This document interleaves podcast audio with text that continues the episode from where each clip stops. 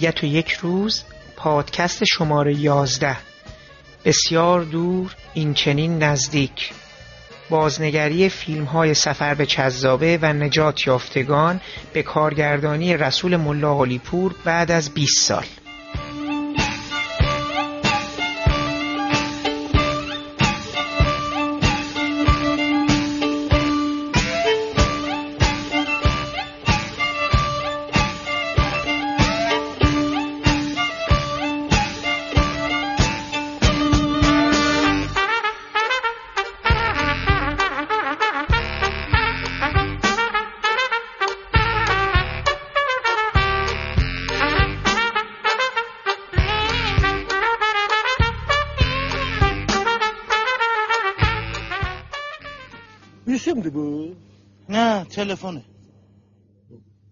الان طرف منی اون سیمیانی.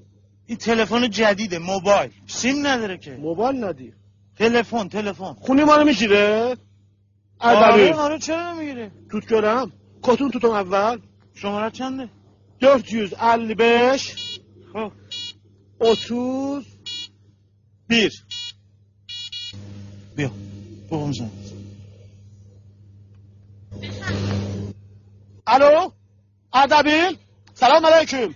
منزل یک پرست سمد یک پرست بله بفرمایید. گوشی بده حاج خانم صحبت کنه. شما شما آقا. من سمد یک پرستم گوشی بده حاج خانم صحبت کنه. مزاحم نشید آقا. وی مزاحم چیه؟ گوشی بده حاج خانم خواهش لیم آقای عزیز بابای من ده سال شهید شده.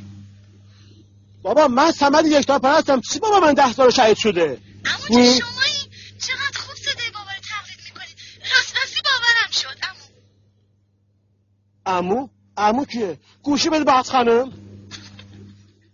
مامان رفتین خرید شما که می‌دونید رفته سراغ اصلا شما کی هستی؟ گوشی بده حاج خانم. من لولو خورخورم بیام گوشاتو گاز بگیرم.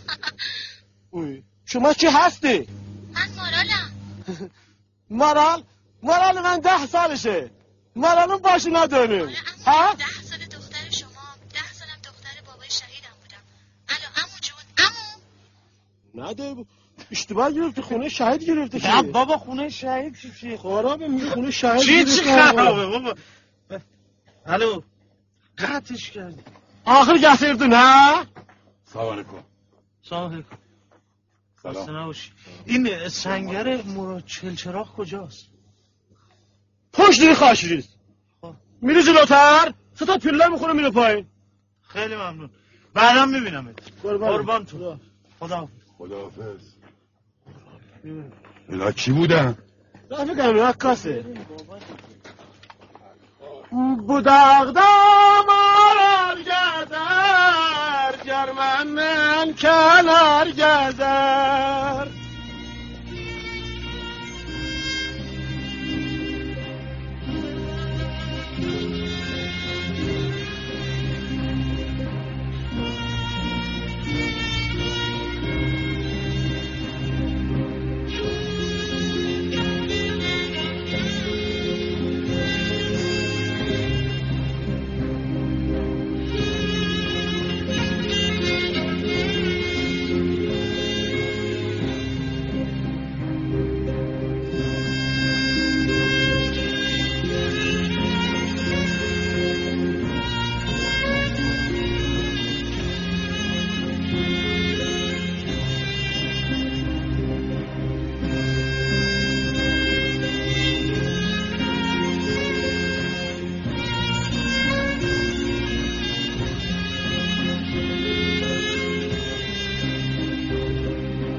سلام. من حامد صرافی زاده هستم و خیلی خوشحالم که شما شنونده مجموعه پادکست های ابدیت و یک روز هستید. چهارشنبه هفته گذشته 31 شهریور برای بخش عمده ای از همنسلان من یادآور مجموعه ای از خاطرات تلخ و ناگوار دوره نوجوانی و جوانیشون هستش. زمانی که در سال 1359 ایران عزیز ما مورد هجوم نیروهای نظامی کشور همسایمون عراق قرار گرفت و ما به مدت 8 سال وارد طولانی ترین جنگ قرن بیستم شدیم. جنگی که خب در کنار تمام دستاوردهای داشته و نداشتش و مسائب و پیامدهاش باعث شد تا ژانر فیلم جنگی با مختصات ایرانی همچون خود جنگی که بهش دچار شده بودیم به مجموعه سینمای ایران اضافه بشه. من به بهانه آغاز این جنگ تحمیلی و هفته دفاع مقدس سعی کردم دو فیلم از مهمترین و ارزشمندترین آثار سینمای جنگ رو در دو برنامه 20 سال بعد از ساختشون در کنار منتقدان و عوامل سازنده اونها مورد بازنگری قرار بدم نجات یافتگان و سفر به چذرابه نقاط اوج کارنامه مرحوم رسول ملا پور بودند فیلمسازی نگران و خشمگین که با عصبانیت و انرژی غریب با گذشته و حال و جامعه پیرامونش در آثار سینماییش مواجه شده بود. و فوت نابهنگامش باعث شد برای من حسرت تماشای فیلم هایی بهتر و چه بسا قریبتر و عصبیتر از او در سینمای ایران همواره باقی بمونه. من در این برنامه ابتدا با آقای فرهاد سبا فیلمبردار توانمند این دو فیلم گفتگو کردم. و شما در ادامه شنونده صحبت‌های آقایان سعید عیقی و پیروز کلانتری خواهید بود که سعی کردند جایگاه فیلم رو در مجموعه فیلم های جنگی سینمای ایران و همچنین جایگاه ملا پور رو برای ما مورد بررسی و نقد قرار بدن.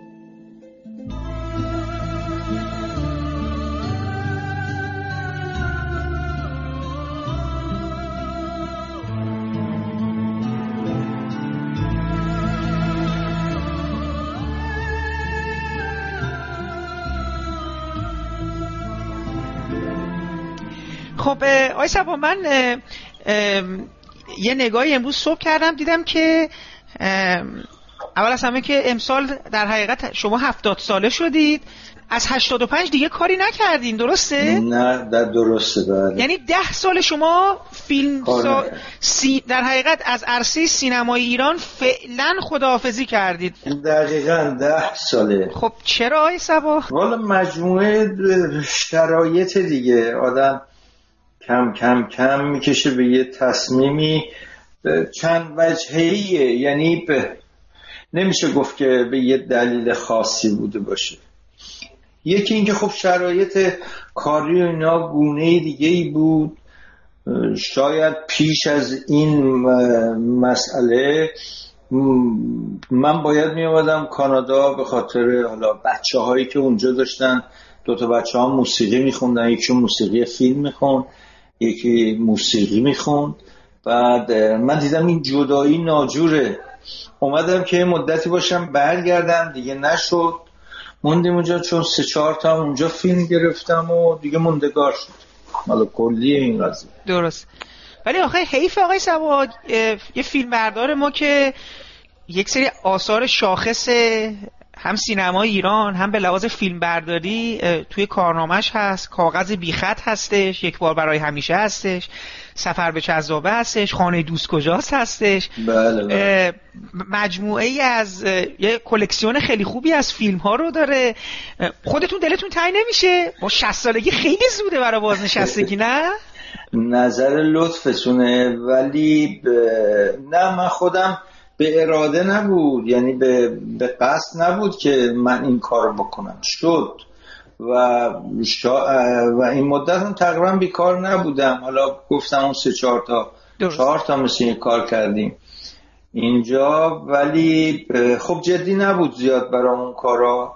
به اضافه اینکه این مقدار خب یه طرحی رم دنبال می‌کردم که تقریبا الان رسیده به یه مرحله خوبی که دیگه این فیلم نامش کامل بشه. حالا ببینیم چطوری میشه. شاید اینو یه خبر خوب داشته باشیم که آقای سبا شاید بخواد بعد از ده سال دوباره یک برگردن به سینما ایران. خودش خبر مختنمه. من امیدوارم که این خبر درست بشه. خب بریم سر موضوع اصلیمون های سوا حالا نکته جالب اینجاست که فیلم فیلم سفر به چذابه اگه سال 74 ما در حقیقت بگیریم فیلم تقریبا الان داره 20 ساله میشه دیگه یعنی الان. سال 90 20 سال از اون فیلم داره 20 سال از یک فیلم بیشتر از دیگه. 20 سال، بله بله. بله, بله.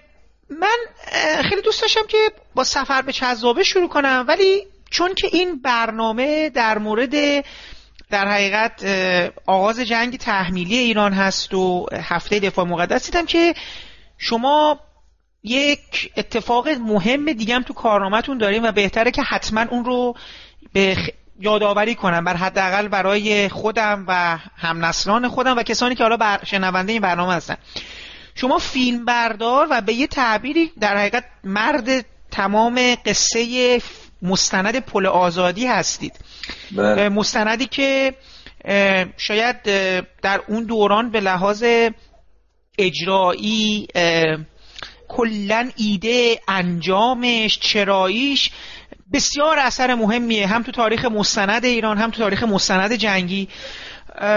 شاید حتی روایت فتح و مجموعه روایت فتح هم به یه تعبیری وامدار پل آزادی باشه.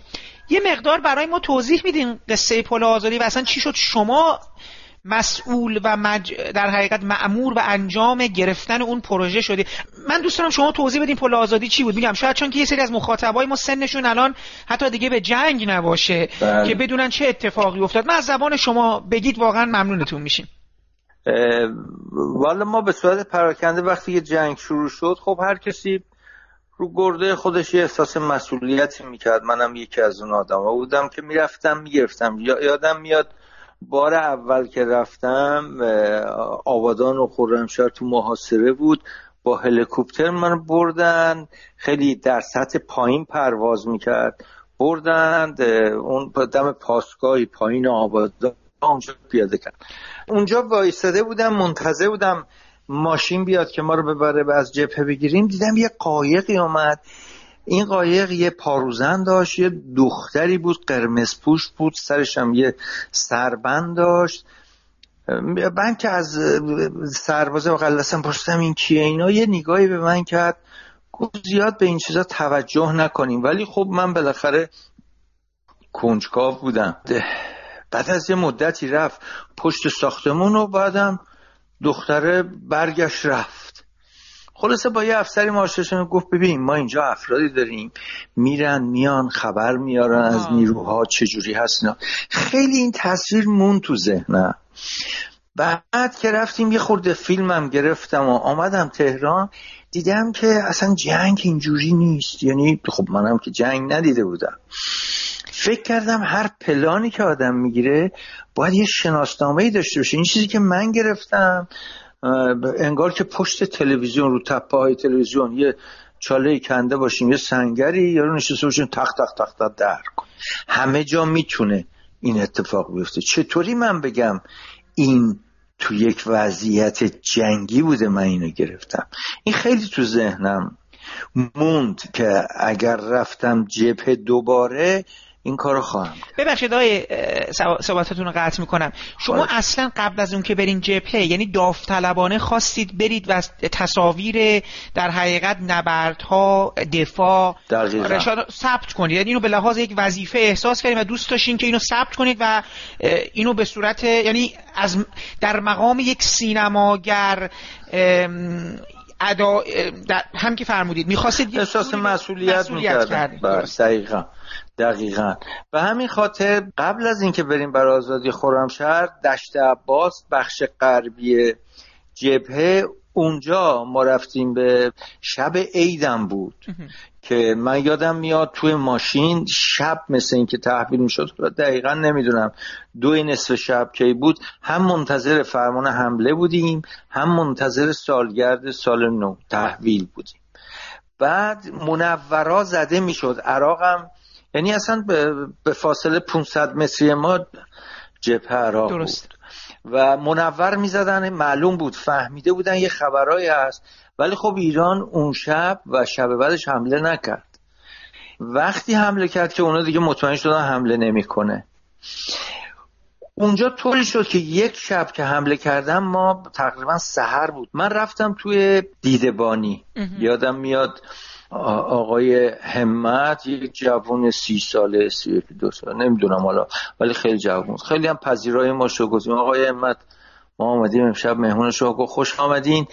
دوربین اونم طوری بود درست کردون چون اون موقع هنوز دوربین ویدیو نبود با حساسیت بالا که بشه بله. شبا رو خوب گرفت. ما نگاتیو مصرف می‌کردیم. به همین خاطر یک عاملی الکترونیکی. یک دوستیمون یا بود یادش بخیر وانوش وارتانیان. پدرش هم فنی بود. این درست کرده بود.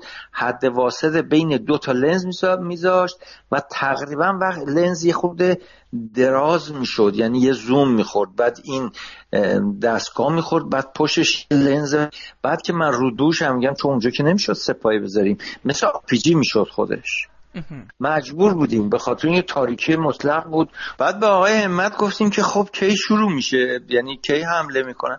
گفت باید صبر بکنیم. چون بچه ها تو تاریکی می‌رفتن یکی از بچه مثل که پاش گیر کرد به این سیم منور منوری که تلهی بود عراقی ها پاک شدن این منور روشن شد. روشن شد و دیگه دستور حمله داده شد و ما گرفتیم آن چیزی که این دا این مقدمه اینو گفتم برای اینکه من تازه فهمیدم جنگ یعنی چی جپه یعنی چی تصویری که آدم می‌گیره.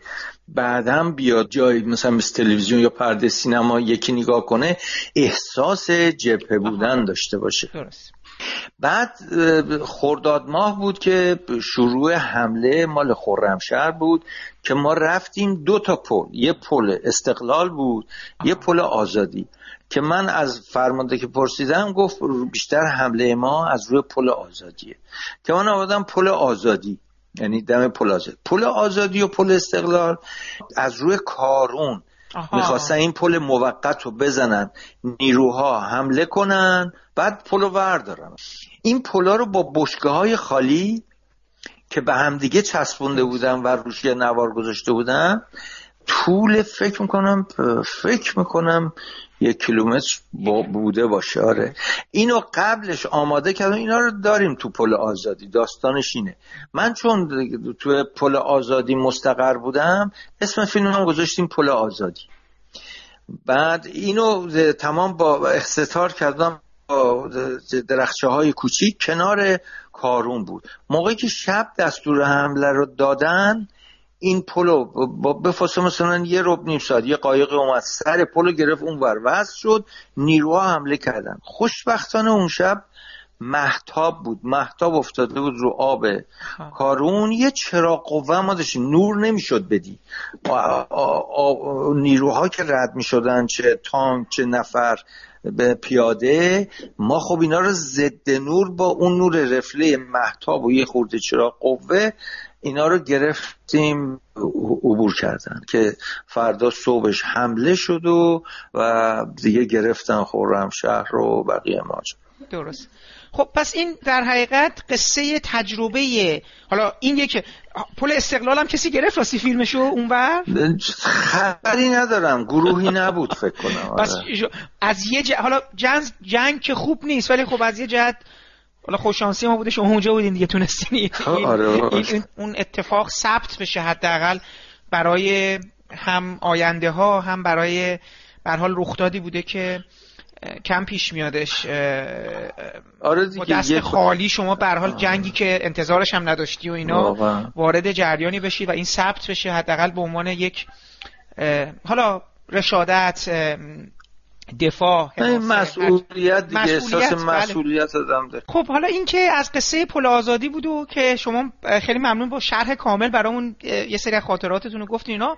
اول از همه یه چیزی برام خیلی جالب شد الان. پس شما الان به عنوان یک فیلم برداری که تجربه حضور در جبهه داشته چون من واقعا نمی‌دونم کدوم دیگر از فیلم بردارای ما همزمان مثلا اومدن در جبهه و اینا حالا خیلی دوست داشتم بدونم چون اینو شما رو مطمئن بودم که در جبهه بودین و اینا بله. نکته جالب اینجاست که این تجربه مستند شما باقی میمونه اگر درست میگم تا سفر به چذاوه که اولین فیلمیه که شما با در حقیقت یک سینماگری که فیلم های جنگی می‌سازه و در حقیقت در اون حوزه حوزه تخصصی بوده. بله بله. از شما دعوت می‌کنه که بیان. ولی شما مثل این که گویا برای افق هم آقای ملاقلی پور از شما دعوت کرد. پس شما به من بگین اصلا آقای ملاقلی پور برای اولین بار کجا شناختید؟ اولین ملاقاتتون با ایشون سر چه جریانی بوده؟ والا ب- این که گفتین فیلم برداری دیگه آقای محمد داوودی هم تو این بله، چیز بله. بود. آقای عظیم جوانروح خدا بیامرزم بود. یعنی صحنه هایی گرفتن. درست. از این داستان. آقای محمد داوودی بیشتر آقای جوانرو کمتر. ایناش نمی‌دونم ولی درست. اینا هم جزء یاری دهنده بودن. این مسئله ارتباط من من خب با فارابی که اون موقع آقای بهشتی مسئول فارابی بودن افق رو می‌خواستم بسازن. یه دفتری بود دفتر آشنا بود. به دفتر گفته بود به سوا بگیم بیاد با ملا قلی پور کار بکن بعد من رفتم پیش بهشتی و بعد به صحبت شد و گفت این کار ما رفتیم با آقای ملا پور صحبت بکنیم که. ما یه کاری هم ملا پور قبلش کرده بود به اسم پرواز در شب.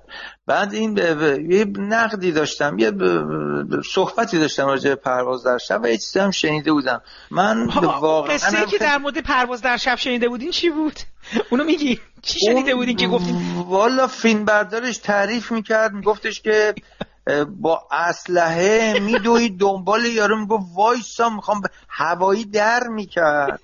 خب خیلی وحشتناکه دیگه. بعد من شنیدم نه. این اتفاق سر سفر به جذابه افتاده. این نیفتاد پس سر سفر به نه جذابه نه این سر پس سر- این قصه سر پرواز در شب بوده که بله. میگن آقای من- ملا قلی پور انقدر عصبانی بوده دور دستیار کارگردان و بازیگر و اینو با تیر هوایی. آره. عشقی دیگه نه؟ آره.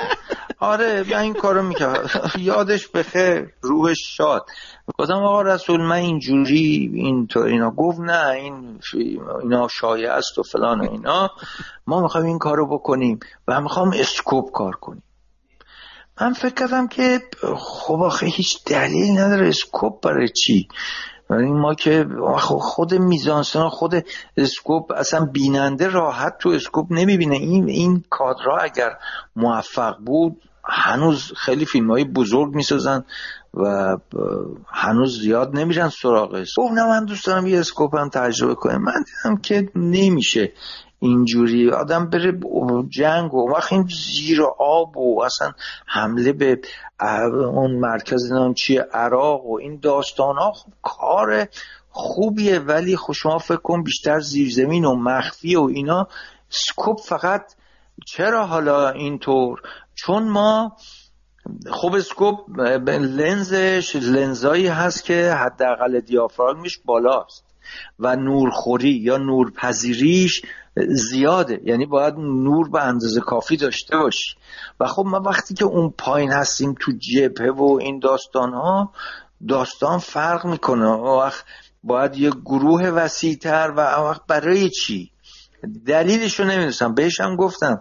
گفتم این لنزای اسکوپ این دیافراگمش بالاست حداقل چهار بالاتر هست و لنزایی که اون وقت ما داریم های اسپید حدود یک و دو دیافراگم شه اجازه میده به ما با نورهای کم همون پایین کار پایین منظورم اینه که جاهایی آخه اونجا باید نمی‌دونم دیدین یا نه افق و بله بله افق بله، دیدم بله. باید می‌رفتن اون مرکز بله آره. افق هم داخلی داره یعنی یه تجربه ای توی سینمای جنگ. ما فیلم هایی که ما تو سینمای جنگ ساختیم یه بخشای زیادش خب در مورد روی زمین میگذشت. یه بخشای هوایی داشتیم. این خب یه گروه های دیگه داشتیم که اینا به قول معروف خیلی مظلوم واقع شدن. در صورت خیلی خوش تصویر و خوش چیزم بودن دیگه. خوش حالا به قول معروف جذاب چیز یکیش همین قواسان بله، دقیقا آره دقیقاً. آب و اون دقیقاً. قسمت بعد برای خب تجربه یه چیزی هم هست یعنی باید قاعدتا فیلم بردار تحریک بشه که آقا من بدم نمیاد که تن به این تجربه بزنم ولی خب الان. اونجایی که می‌خوام برن اون مرکز در حقیقت بله. رو بگیرن داخلی میشه دیگه یعنی تمام آره، زیرزمینه، زیرزمین، بله. تلویزیون ها هست و. اون. چیزا بله بله خب وقت می‌دونین شما به عنوان یک فیلم بردار و درگیر باید بشه ذهنتون بعد این کار رو انجام نه اینکه فقط این مسئله باشه. نشد به هر شکل نتونستیم یه زبان مشترک با هم پیدا کنیم. ولی خب سر سفر به جذابه. دیگه وقتی که افق نشد زیادم راضی نبود از کاری که تو اون انجام شده و حالا چه کار خودش نمی‌دونم ولی کل کار. بعد بالاخره خلاص زنگ زدی زنگ مدیر تولید زنگ زد و خودش گفت ببین این کارو من دیگه هر جوری شده باید این کارو با من بکن خیلی آدم حسی و رکی بود تو این مسئله. من گفتم چرا نمی‌کنم؟ من فیلم بردارم. شغلمه. چرا نکنم؟ حتی به مدیر تولیدش ترکی که بعدا فهمیدم اگه قبلش فهمیده بودم دستمزد خود میبردم بالا. بعدا فهمیدم به ترکی بهش گفت ببین از اینجا بدون امضا نره بیرون. خب وقتی اینو بگه خب من ب... نمی‌دونم چل میلیون به کارم اضافه می‌کنم. خلاصه من گفتم نه آقا رسول من اینو می‌گیرم از فیلم نامش خوشم آمده فیلم نامش خونده بودم. فقط سر فیلم نامش باش صحبت کردم که اگر اینا که میرن اون ده سال برمیگردن عقب درست. میرن تو اون شرایط یه چیزی با خودشون از این ور داشته باشن خیلی خوبه. گفت فکرش خوبه ولی چی؟ یه چیزایی گفت یه چیزایی گفتم الان زیادم یادم نیست. خوب نبود. ولی هی می‌گفتیم مثلا یه هم چیزی مثلا ولی هیچ کدومون نپسندیدیم خلاصه این رها شد این فکر. ولی چند روز بعدش حالا دقیق نمی‌دونم چند روز بعدش زنگ زد گفت فراد پیدا کردم موبایل. چون اون موقع هم تازه موبایل اومده بود آره چیز شده بود و اینا. و واقعا این چیز خوبی شد. مورد خوبی شد که یعنی ما بگیم به اینا که بابا اینا یه جای دیگن اینا یه جای دیگن. یعنی یه جوری این فاصله رو این موبایله حفظ می‌کرد. این تفاوت حالا ای بگیریم رنگ و حفظ می‌کرد که این اون نیست. اونا یه جور دیگه حالا به هر شکلش. یکی از این فرمانده کور بود ولی بهش مراد چلچراغ بود. آره فرمانده مراد... به مراد چلچراغ میگه. حالا آره مراد چلچراغ زیاد ما اسمشون گفتیم از رشادتاش و اینا. وقتی که چیز میشه گفتم که هیچ تاثیر این فرمانده نمی‌گیره. در صورتی که مراد چلچراغ خیلی آدم چیزی بود. اینم باز واقعا خودش چیز کرد. یه شب فرداش یا یه فاصله اومد گفتش که ببین پیداش کردم اینجا خیلی با هم این بده بستون خوب داشتیم. یادش بخیر. فیلم بردار وظیفشه. یعنی به نظر مهم هست تو کار. باید اینو تشخیص بده فیلم بردار. باید یه جایی می‌بینه چیزی خب کمک کارگردان باشه. یعنی اگر, اگر نباشه خب یه اپراتور ساده ای هست که یه حرکتهایی رو یه نوری میده یه حرکتهایی رو انجام میده.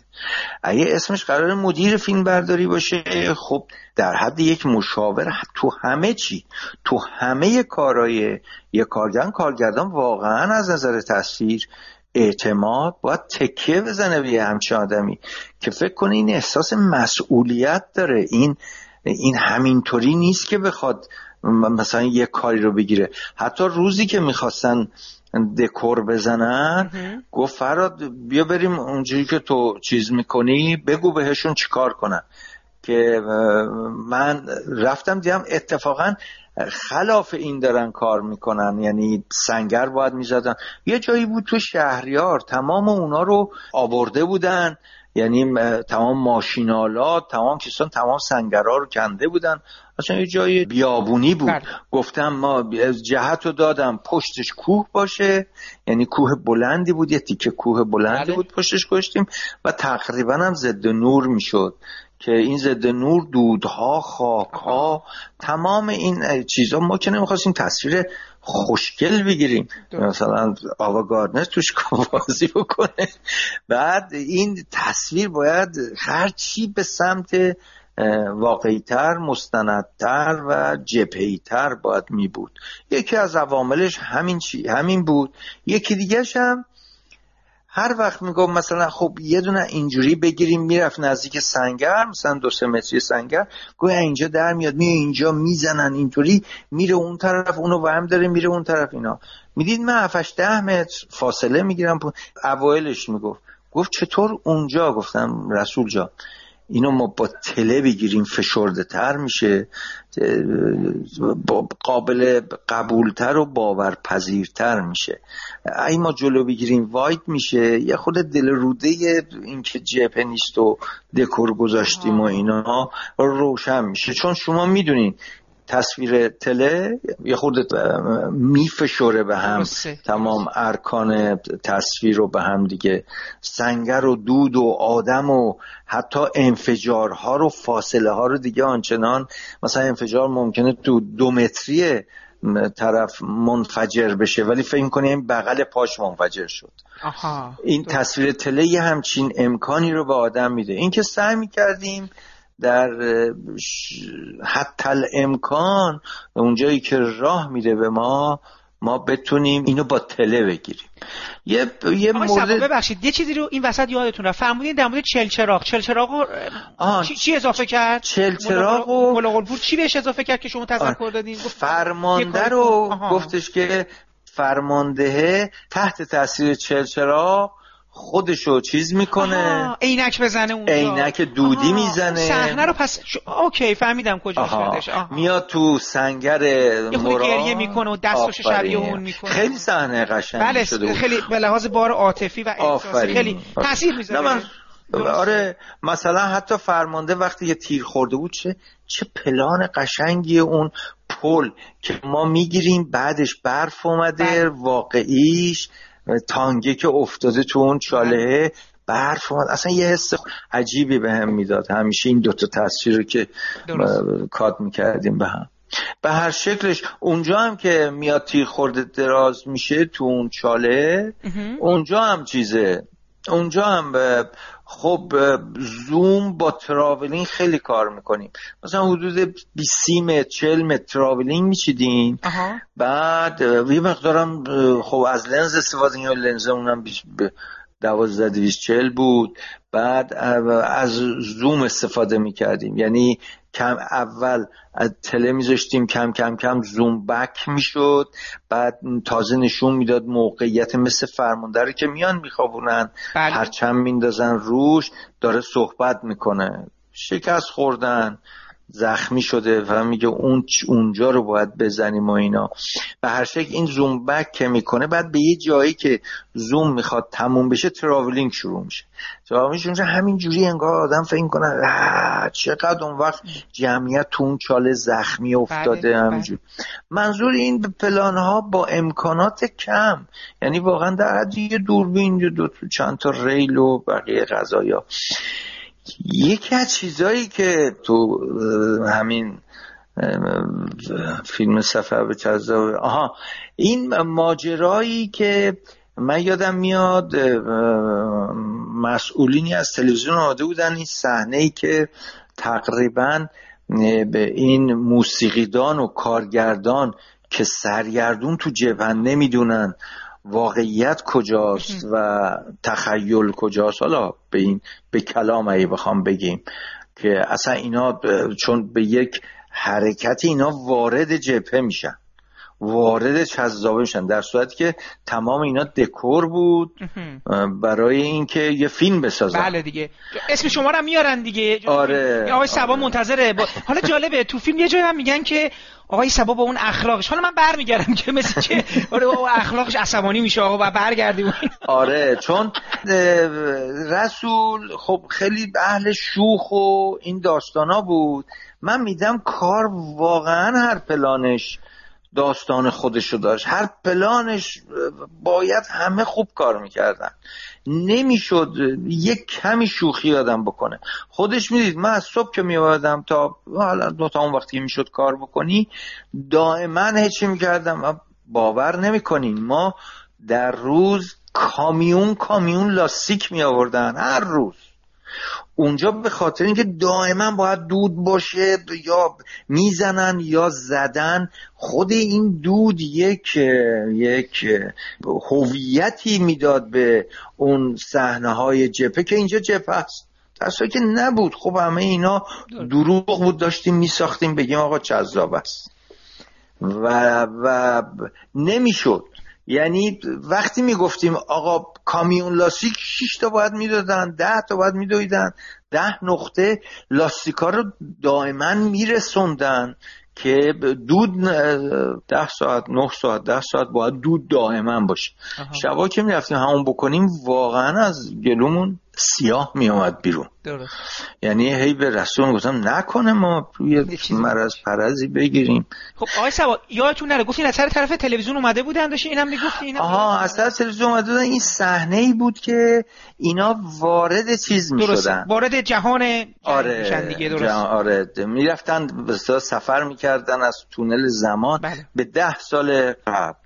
و این ما دو این دو نفر موسیقیدان و کارگردانه چشمشون می‌خوره به اون دو نفری که دارن می‌خوان مهمات ببرن بله. برای جبهه و اینجا فکر کردیم اون حرکت البته این فکر خود آقای ملا پور بود که ما اگه زوم به جلو بکنیم چیز تراولینگ به جلو بکنیم زوم به عقب بکنیم یه حالتی میشه که این تصویر تو خودش دوچار یه کش و قوسی میشه. دقیقا. آره یه جایی انگار داری تصویر رو حک می‌کنی در بیاری.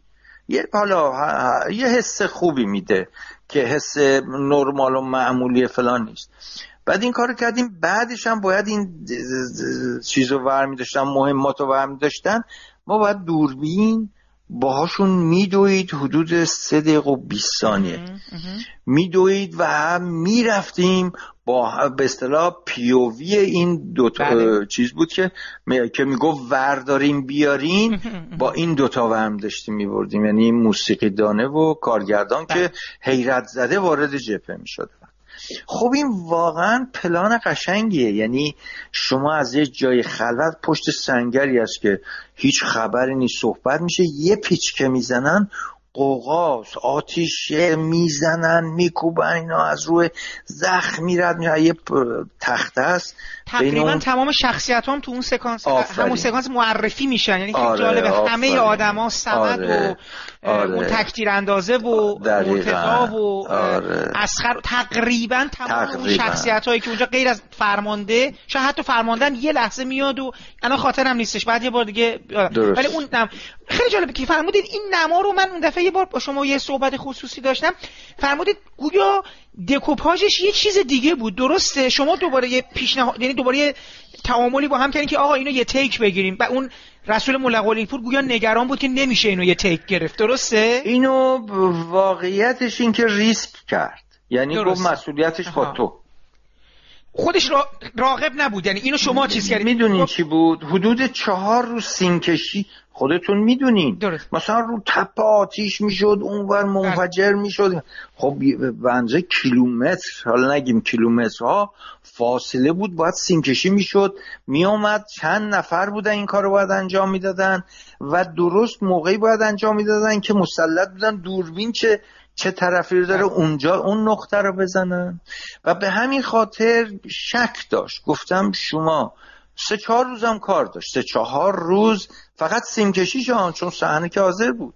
مواد بذارن سیم بکشن نقاط مختلف یک دو سه بکنن حرکت و منم با یه دوربین ویدیو چند بار حرکت کردم بهشون می‌گفتم که الان اینجا اینجوری میشه اونجا اینجوری میشه. شما چون من این تمرین ها هم کردیم. ولی در نهایتش گفت مسئولیتش با خوده چون منم که تصویر رو نمی‌دیدم. چون دوربین نمیشه شما بذارین به چشمتون درست. من دوربین رو بستم تقریبا دلا شده. درست. بدون اینکه ویزور رو نگاه کنم یه جوری همینجوری حدس می‌زدم الان درسته. بعد اون, اون کارو کردم. آخرش که یادم میاد فقط نفسم کم آوردم و وایستادم و دیگه گفتم من دیگه اصلا رفتم حرکت کنم. یعنی یه جایی هست آرپیجی می‌زنه اون آرپیجی زنه. بله بله آرپیجی می‌زنه. بعد که حرکت می‌کنه من باید آخرین پلانم این بود. آخر پلان. با این حرکت می‌کردم می‌رفت پشت خاکریز میافتاد. اینجا می‌شد آخر پلان. اون که حرکت کرد من رفتم حرکت کنم. دیدم اصلا پام پام حرکت. نمی‌کنه. چون دوربینه تقریبا چی بود؟ بایدم باش میدویدیم. یک مسیر بالاخره سه دقیقه و 20 ثانیه دویدم. بله. حالا به هر شکل منظورم اینه به حالا تلویزیون ها چی بود؟ اونا اونا چرا اونجا بود؟ اونا گفتیم ها اومده بودن ها. این صحنه رو ببینن چجوری اجرا میشه. واقعا از اون صحنه هایی هست که دلی آدم کار می‌کنه. و در اومده دیگه. و, و در اومده. مثلا حتی رسول وقتی یه کات کردم یا گفتم رسول پام دیگه نکش اومد منو ماچ کرد و گفت خسته نباشید و گفتم می‌خوای بر توضیح بدم چی گرفتم؟ بعد خندید. گفتم پس دوتایی رو میز مونتاژ می‌بینیم چی شده؟ چون هیچ گفتم نه تو دیدی نه من. نه من. نه من. دوربین دیده. به ما ربطی ببینید آقای سبا حالا یه نکته جالبی در مورد سفر به چذابه هستش. حالا اول از همه سفر به چذابه در حقیقت در تو دل نجات یافتگان در میاد. شما قصه نجات یافتگان رو دارید بعد سفر. کدوم فیلم اول ساختین؟ اول نجات یافتگان اول نجات- یافتگان می‌دونین. چرا؟ به چه دلیل؟ چون نجات یافتگان ما نیاز به صحنه آرایی اونقدر نداشتیم. آها. بیشترین صحنه ما در ضمنی که نجات یافتگان رو مثلا می‌گرفتیم در بخش دیگر همون منطقه جای دیگهش داشتن سفر به چزه ها رو آماده می‌کردن سنگرها رو. خیلی کار داشت. ماشینایی که واژگون شده. ولی نجات یافتگان ما یه صحنه داشتیم که ماشینا رو چیز از تعاوزون کرده بودن از لاینا میگذاشتن.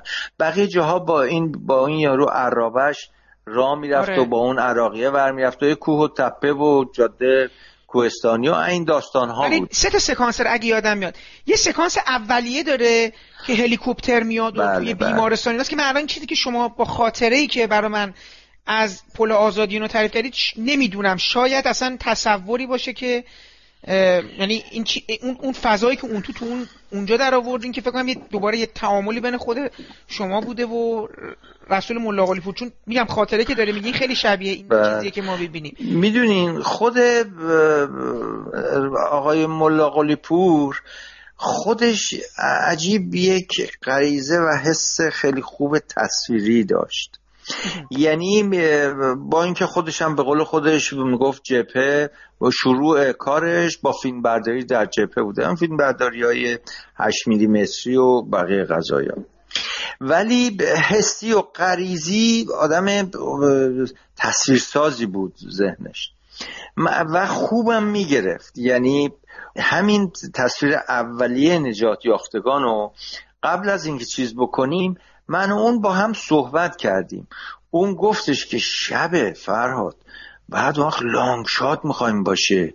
می‌دونی نمی‌خوام از این صحنه های بیگیر برایی باشه. آره صحنه باشه. آپوکالیپس ناو آره, آره اینک آخر زمان. دقیقا دقیقا.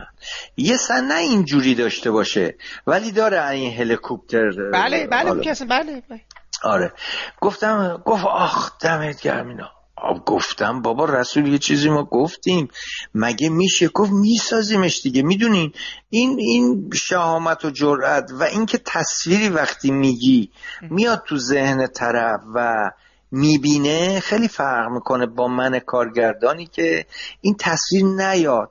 وقتی نیاد میگه آقا حالا یه جور همین خوبه دیگه. می‌دونی این داستان یه نکته ظریفی هست درک متقابل درست. یا چیزی که فیلم بردار میگه یا چیزی که من در ارتباط با چیز داشته با کارگردان های مختلف داشتم.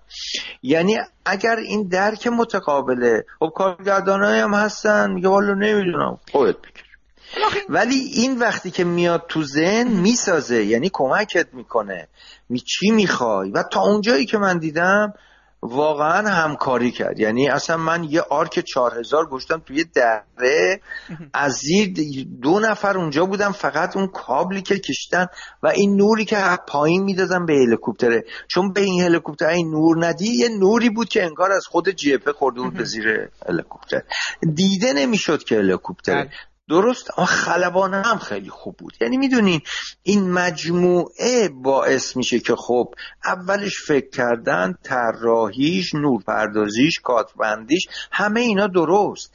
ولی تمام اون تک تک بچههایی که تو جبه تو اون صحنه بودن بله. خود خلبانی که اصلا مثل انکبود از پایین کادر اومد تو کار. خب از اون پلانایی هست من تا اونجایی که فیلم های ایرانی رو دیدم اصلا تو این نبود. یعنی همچین پلانی دقیقا یکی اونه همون پل- پلان اولیه سکانس اولیه است.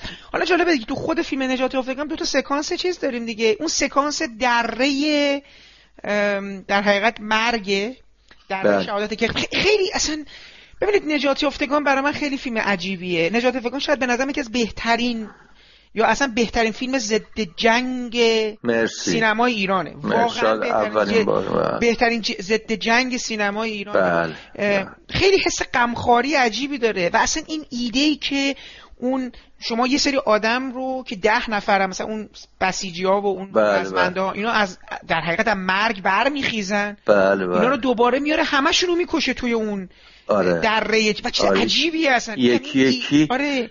اصلا همشون- اون اون. سکانس همشون کشته میشن. آره. خب سکان... سکانس عجیبی شده و سکانس آخر دیگه تو میدون مین دیگه. اینا دیگه همشون به یه استیصالی رسیدن. بله. علی و پرستاره و بله. اه، سرباز عراقی اینا دیگه. اصلا یه جور خودکشیه دیگه. آقا تمومش کنین بازی رو دیگه. و درست. همشونو می... خ...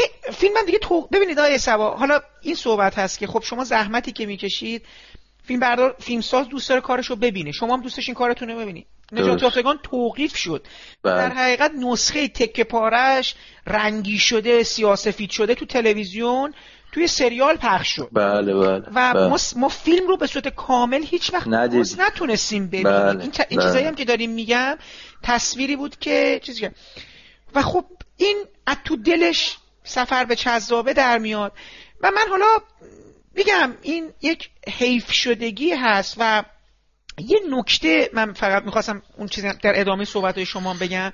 فرمودین در مورد ملا قلی پور ببین ملا قلی پور یعنی نکته سوال اینه که ملا قلی پور خیلی فیلم نجات سربازی رایان اسپیلبرگ روش تأثیر گذاشت. دوست داشت. واقعا یعنی دوستش آرزوش شد. بله. یک فیلمی شبیه این رو بله. در سینما ایران بساز. یعنی اونجور جنگو. بله و بله. جالبه که فکر می‌کنم که دوست داشت از اون تو دو تا فیلم بعدش یعنی هیوا. و مزرعه پدری واقعا دوست داشت این کارا رو بکنه ولی به طرز عجیبی سفر به چذابه اتفاقا خیلی ایرانی شد بله یعنی می‌دونید بله. از این جهت دارم میگم که مثلا می‌خواست به نظر من ملا این تو ذهنش بود که ما اون حالت کلاسیک توضیح میدان جنگ کجاست نیرو کجاست اینجا کجاست. انگار دقیقا این دوتا آدم پرت میشن وسط یک جهان که دورشون داره همجور انفجار میشه. برای همین شما تقریبا نسبت به مختصات جغرافیا هیچ شناختی نداری. هیچ. یعنی هیچی شما نمی‌بینی. شما یه سری آدم می‌بینی که دور و دارن این ور اون ور می‌دونن و دارن تیراندازی می‌کنن و دارن کشته میشن. بله. به قول معروف یه یک یه نگاه یه نمای کلی نداری از وضعیت میدان جنگ. بله. فیلم های قبلی تقریبا اینا رو به شما می‌دادن که کی این ور بله، خاکیزه کی اون بله. اینجا خیلی همین که شما گفتین همه چی انگار در همون تله ای که شما فرمودید این فشرده شده همه چی و ما هم دقیقا نمی‌دونیم کجا هستیم و موقعیت این آدما کجا هست برای همین خیلی گیر افتادگی رو از این جهت خیلی خوب دقیقا خوب- دقیقا. یادم میاد با هم صحبت می‌کنم حتی به هم گفت فراد این دو تا فیلم کدوم میپسندی گفتم که نجاتی یافتگان. گفت. گفتم والا نجاتی یافتگان فیلم موندگاریه. گفت بابا سفر به جذابه این همه زحمت. گفتم سفر به جذابه خوبه. بهترین فیلم جنگیه ولی نجات یافتگان یه حرف خوبی برای گفتن داره. یعنی خیلی انسانیه به اضافه اینکه اصلا جنگ رو نمیپسنده. ولی خب سفر به چذابه طوری هست که طرح و ریزی و فیلم جنگیه. اتفاقا سر نجات یافتگان من با اون آقای چیز حالا اسمش یادش بخیر میبخشه منو یادم رفته. گفتم که میشه زیر پای این خانوم و الحق هم این خانم عاطفه رضوی. همکار بود. یعنی اصلا هیچ دریغ نداشت راجع به هیچ. و گفتم میشه زیر پای ایشون. منفجر بشه نه کنارش. گفتم راست شو بخوای دوست ندارم میدوان یکی اونورش بخوره یکی این ورش. خب این یه معنی نداره. یعنی چی آخه؟ می‌تونه یکی اونور یکی هم بخوره تو کمرش یکی بخوره تو پای پاش. آخه جنگ رحم نداره که. انتخاب نمی‌کنه انصاف نداره که. خلاصه گفتش که فکر می‌کنم. آقا این خیلی جالب شد. اومد فرداش گفت می‌کنم این کارو. گفتم که بدون خطر خانم رضوی صدا کرد خانم رضوی شما پاتو می‌ذاری زیر پات منفجر میشه گفت مگه میشه؟ یعنی چی؟ گفت من خودم می‌کنم. خود طرف یه چاله کن بادکنک بادکنک دقیقا. باد کرد. با یه بادکنک جنسش زخیم تر بود. گذاشت خاک و چی و ریخ یه, یه م- بگین چاشنی هم. گذاشت اون سرش سیم کشید و گفت ببینید رفت رو, رو اون چاله وایساد و گفت منفجر منفجر کرد. هیچی نشد. فقط چیزی که شد اصلا کل یه, یه, یه لحظاتی لحظاتی ندیدیم تصویرشو. بعد تصویرشو همونجا وایستاده بود. گفت ببین این پامه چیه؟ جرأت پیدا کرد خانم رضوی. و واقعا ممنونم ازش که حداقل این فکر تو ذهنم بود که نکنم این کاری رو که این ور اون ور بخوره. آقا این داره تو مین راه میره باید بخوره اون وقت پاش اونجور آش و لاش بشه که نتونه راه بره. منظورم یه صحنه دیگه هم داشتیم که من تله 700 گرفتم یادم میاد.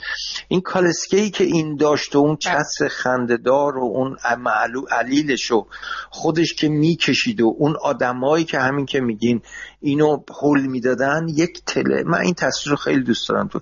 تصاویر نجات یافتگان رو خیلی دوست دارم. بله. یعنی با اینکه ببینید خیلی حالا اینکه شما میگی از یه جهت هم نجات یافتگان خیلی فیلم متمرکز تریه به یه تعبیری به خاطر اینکه شما سه تا شخصیت داری. بله. این سه تا شخصیت باشون همراه میشه و یه سری آد... سفره فیلم سفره. بله. سفر به چذابه عملا عملا البته من شخصیت های سفر به چذابم خیلی ماندگار شدن. یعنی. همون اون اپیزودیک تره بله، شما یه, بله. یه, یه در حقیقت یه فصل مثلا با مراد چلچراغه یه فصل با اه، سمده یه, س- یه فصل با فرمانده است یه فصل با با ایناست و خب یه سکانس پایانی اون در حقیقت مرگ همشونه دیگه سکانس شکست و بله، بله. رشادت و, بله. و حالا اون نمایی که شما دوست دارین که میگید اینا تو اون دالان دقیقاً. همه بله، هست کانال بود، بله. بله کاناله و وقتی که کات می‌خوره و چیز میشه که یه دفعه اونجا برف اومده و خیلی عجیبه آره. آره، خیلی. ولی آره نجات یافتگان خب آخه متمرکزتره. می‌دونید اون شلوغی رو نداره. شاید از این جهت درست. برای شما میگین تصاویر درسته. به خاطر می‌دونین چون هیچی نداشتیم. مهم. یه بیابون بود و کوه. کوه بود. بعد حالا یه جاهایی ماشینا رو وارونه گذاشته بودن. یه جاهایی مثلا یه چیزی از زمین سیخ کرده بودن. و بقیش و باعث می‌شد شما فکر کنی نه اینکه بقیه, بقیه, جا فکر نکنی نه مضاعف فکر کنین دوربین رو کجا بذارین پلانو از کجا بگیرین چی کار بکنن مثلا همین کشتن من دوربین رو گشتم روی این کالاسکه نبود روی چیزی بکشن بله. که یکی یکی که میفتن آره دقیقا خاطرتون آره باشه دقیقاً. اون تصویرم خیلی تو ذهن من مونده چهره ها خیلی آره. کلوزآپشونه دیگه کشته آره. شدن دونه دونه اینا رو که دست. میده که اون چهرهشون رو خوب می‌دیدین آره. چه تقلایی داره می‌کنه که بیاد نگرشون بعد داره. میفته آره. دور میشیم ما ازش. یکی یکی خب اینا چیزایی هست که به نظر من اه، متمرکزتر میشی روی موضوع. یعنی یه جوری شما میگین متمرکز من میگم عمیقتر. درست یعنی نقب می‌زنین میرین تو. میرین تو وجود این آدما. این که ب- خیلی حسی تره و به نظر من دو تا فیلم خوبه. حالا نه اینکه من به فیلم بردارش باشم. نه خوشحالم از اینکه سهمی دارم تو این دو تا کار. شما بعد از این دو فیلم هم دیگه فیلم جنگی نساختید. غیر از یعنی وارد پروسه فیلم ساخت فیلم جنگی نشدید. یکی ستاره های سربی بوده و همچنین فیلم گاهی به آسمان نگاه کن. که البته اون فیلم خیلی جنگی نیست. بیرون جنگ دیگه. یعنی ما که سکانس جنگی با بله، بله. فیلم نداریم. بله، با بله. فیلم سازی که حالا نشد دیگه. با خود ملا هم دیگه نشدش توی هیوا و مزرعه پدری. ادامه بدید دیگه. اونم که والا این داستانش یه خود طولانیه. آره. با آقای ملا قلی پور یعنی یک اتفاقات بی خود افتاد. آها. بین ما مثل اون داستانی که برای شما تعریف بله. کردم. یه فاصله های افتاد بینشون ببینید فاصله چجوری؟ یعنی قرار شد که حتی سریال رو ادامه بدیم. گفت بیا اینو با هم یه سریالش هم تموم کنیم. تموم شه. گفتیم که خب باشه. چیز ایشون نیستن. ولی من که هستم بگم خب یک طرفه میشه. خوب بود ایشون هم بود. ولی واقعیت اینه که یک اصلا کم و کاس نداره. خب کسان دیگه هستن. یعنی. شرکت دارن. مدیر تولیدش هست. درست. می‌تونه اون چی بکنه اگه حالا چیز مهمی هم نیست ولی یه نکته اشاره بکنم بله که اشاره رو بکنی آره, آره. اشاره که بکنی اصلا چرا این آره. فاصله میفته خب، وقتی که. دو تا فیلم آدم آره. یعنی من خودم دلم میسوزه خب طبیعیه درست. وقتی با یه کسی من حدود پنج ماه شیش ماه شد کار می‌کنیم تو چه شرایطی من بعدش اصلا چیز شدم حالا بگذاریم مثلا انقدر آبای هی گفتیم آقا آب تهران برداریم بیاریم آبای اینجا گشت داره. این ب... ب... ب... چیز ما ب- حساس اینا نشد. سنگ کلیه پدرون در اومد. یا سینه ای که بعدا رفتیم خوابیدیم. این سینهمون تمام دوده در می آمد خب همه اینا خب طبیعیه. میگن کارته. ما هم میگیم کارمون درسته. ولی خب اینا هزینه هایی است که آدم میده برای درست. هم کار کردن هم نزدیک شدن به یه احساس و عاطفه ای که واقعا هم سخته. سخت آدم وارد هیته احساس و درک تصویری آدما بشه. و به خصوص در اندازه های ما که بالاخره هم شغل منه هم شغل ایشون بود که حساسیم روی یه نکات. ظریف. گذشت فیلم تموم شد.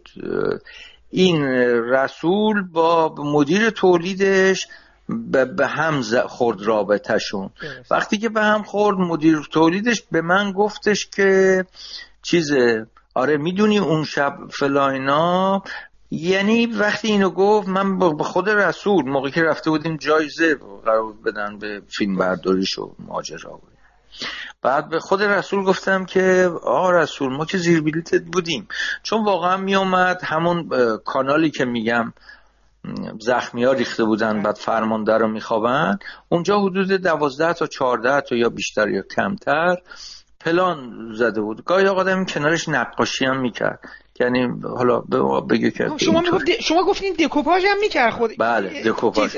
بعضی برد می‌کشید برای آره شما. آره آره بعضی صحنه. رو خیلی بامزه هم این کار می‌کنه نقاشی بامزه می‌کشید. ولی خب می آدم می‌فهمید که منظورش چیه تصویر چیه.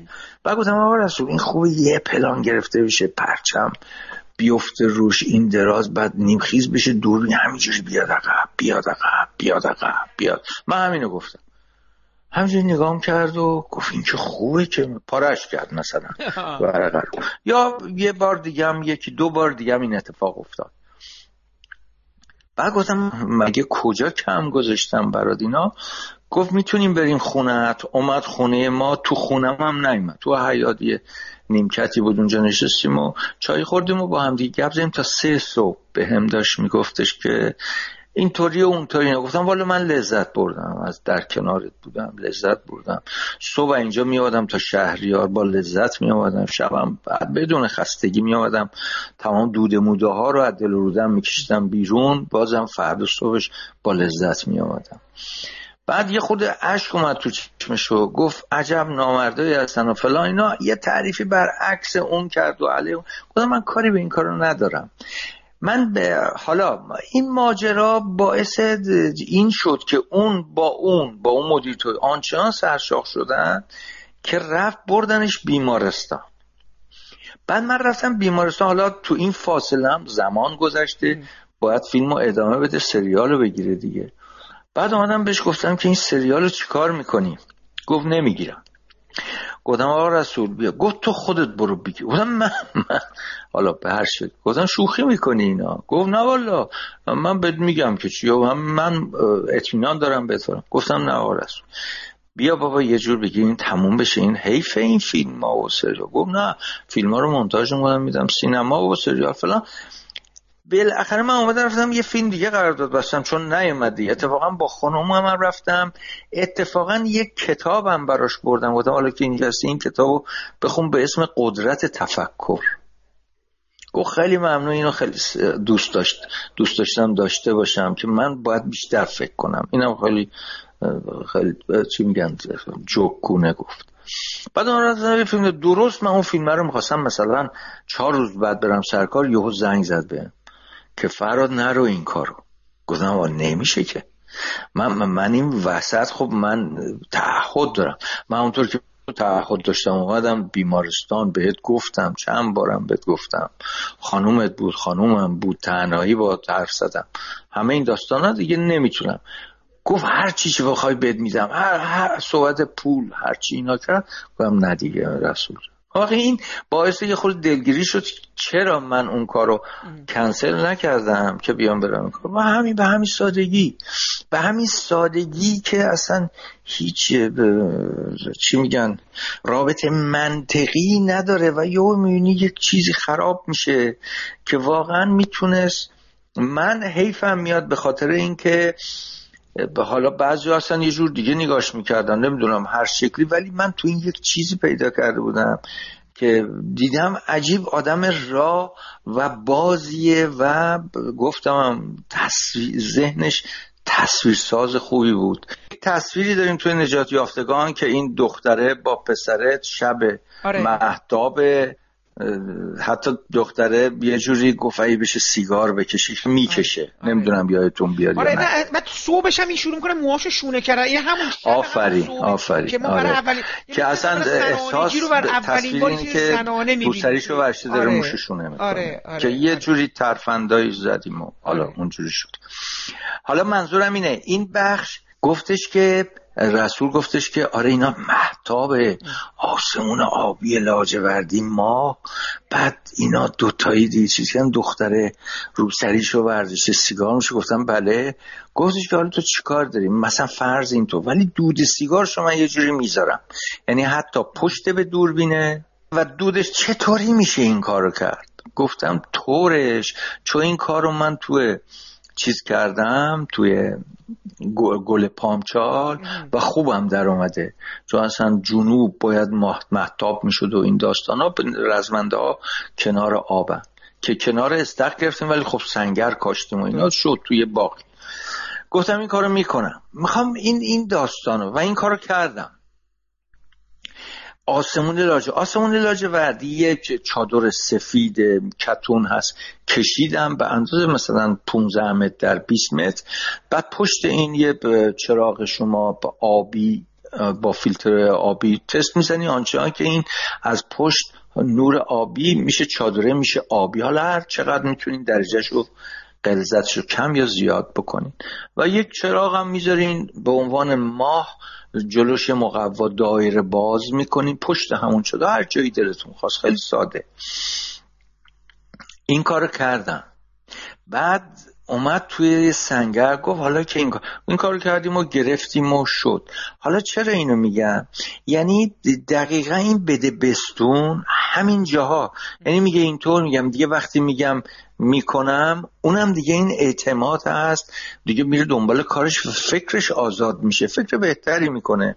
بازی حابله با هر هرچی یه گیره این نداره. می‌دونه که من مثلا من نوعی که آشنا شدیم با هم و زبون همدیگه رو می‌فهمیم این کار انجام میشه. اتفاقا گفت یه شات هم می‌خوام اینا تو سنگرن. شهر این نورای کوچیکش سوسو می‌زنه و چیز منور دارن می‌زنن. با این منور این سنگر روشنه. تو هر چی دلت بخواد من برات منور می‌زنم. و واقعا این کار کرد. از اون شبای زیبای اون سوسو می‌زنه و اینا تو سنگران اینا. حالا منظورم این بخش قضیه است. که اتفاقا شما میگین مزرعه پدری من این فیلم رو دیدم. یه چیزی صادقانه بگم. حالا که دیگه تموم شد. گفتم ای کاش این کارو من کرد می‌دونستم این چی می‌خواد و چی باید باشه.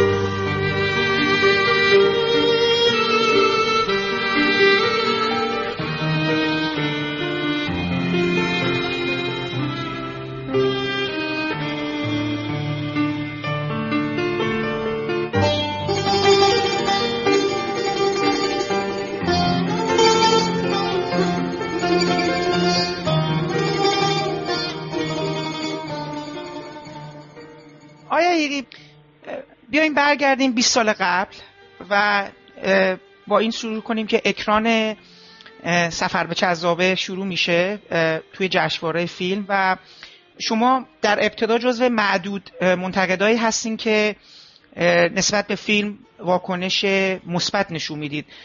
به هر حال در همون زمان و بعدا هم مشهور هست که سعید دقیقه آدم سختگیری هستش و خیلی نسبت به فیلم های ایرانی نگاه انتقادی داره و خب ضعف های فیلم ها رو اصولا براش برجسته میشه و خیلی راحت فیلم رو تایید نمی‌کنه. و ما بعدا دیدیم که پرونده مجله فیلم رو شما مسئولش بودید. حالا اون زمان با اسم مطلب اول مجل مطلب در حقیقت نقد اولی که نوشته میشه توی اون پرونده به اسم خانم نرگس اخوان هست که اون زمان شما اسم مستعاری بود یا به حال اسم دومی بود که شما برای خودتون برگزیده بودید. من دوست دارم که برای ما بگین که اون 20 سال پیش شما در مواجهه با فیلم چه چیزی رو حس کردید و چه چیزی در فیلم دیدید که اون زمان براتون اونقدر برجسته شد که احساس کردید که باید یک پرونده هم براش در بیارید؟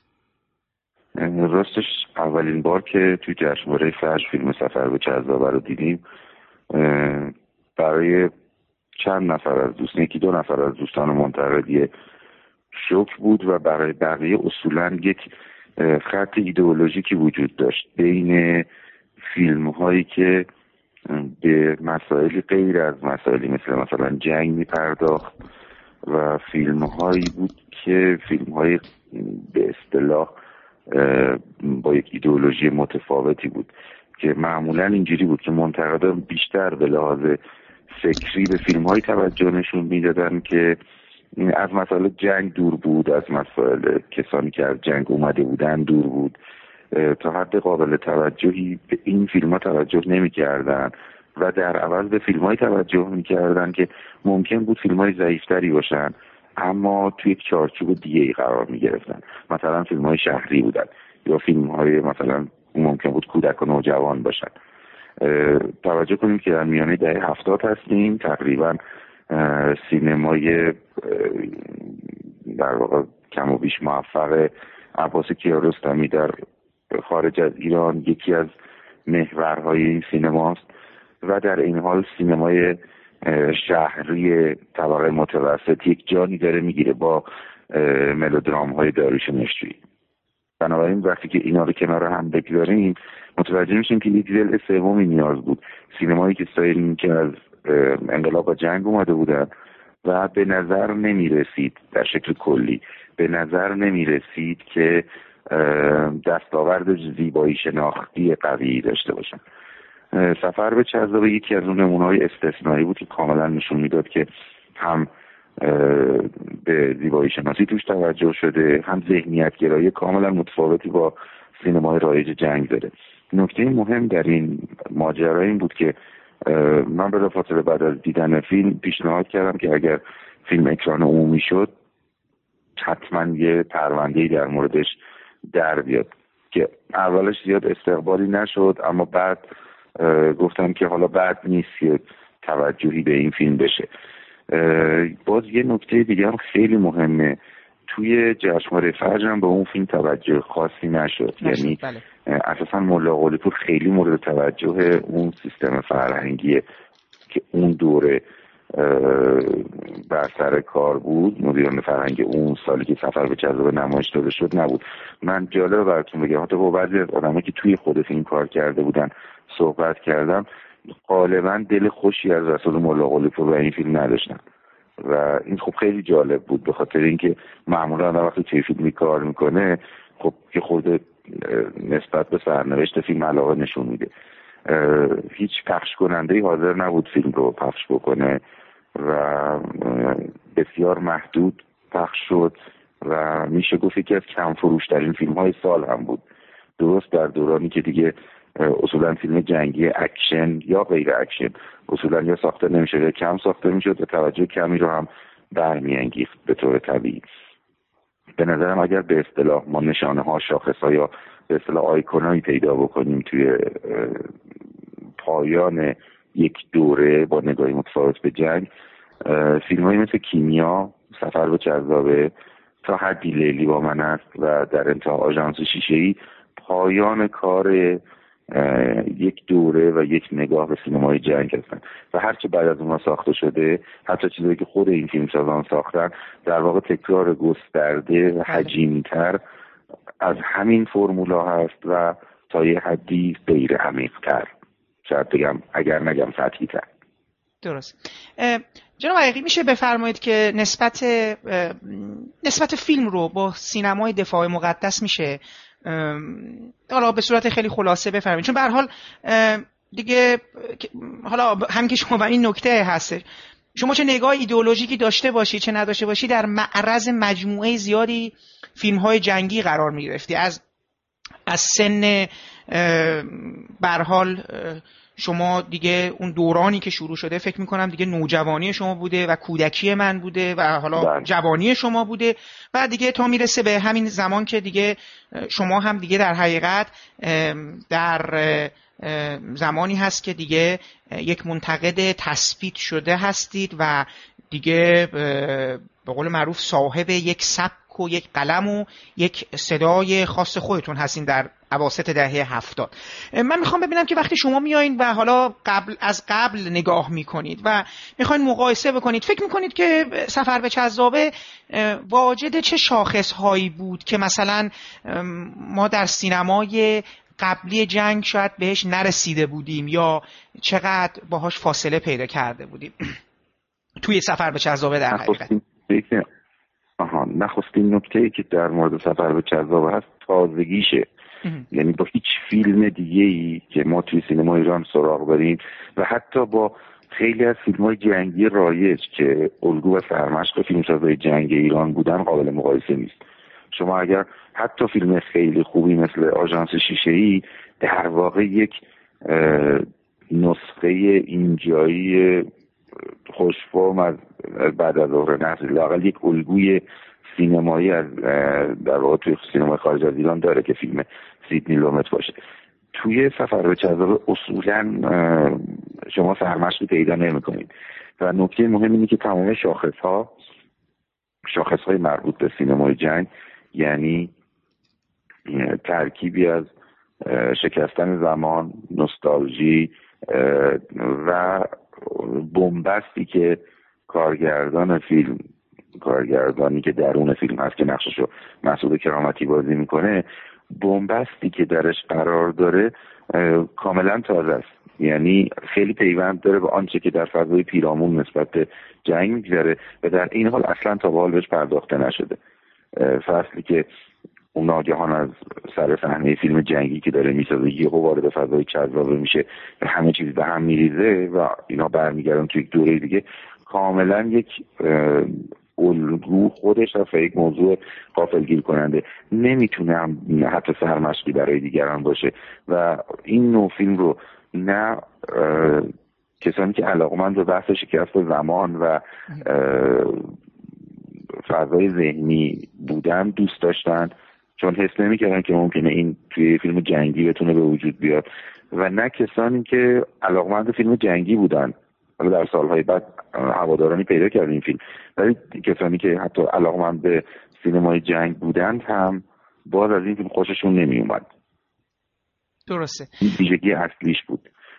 بعد کاربردهای دیگه هم داره مثل کاربردهای فرمی استفاده از شخصیت های فرعی و پیرنگ های فرعی برای توضیح ماجرا و بیرون آمدن از فضای ذهنی و رسیدن به یک بنبستی که به نظر میاد ما تو فیلم های دیگه بعد راجع به فیلمسازان روشنفکری که در های ذهنی دارن و می‌خوان یک فیلم درخشان بسازن و با پریشانی های ذهن خودشون درگیرن سراغ داشته باشیم. در واقع این موضوع هم میاد به نوعی سفر به چرزابه وارد ژانر جنگ می‌کنه.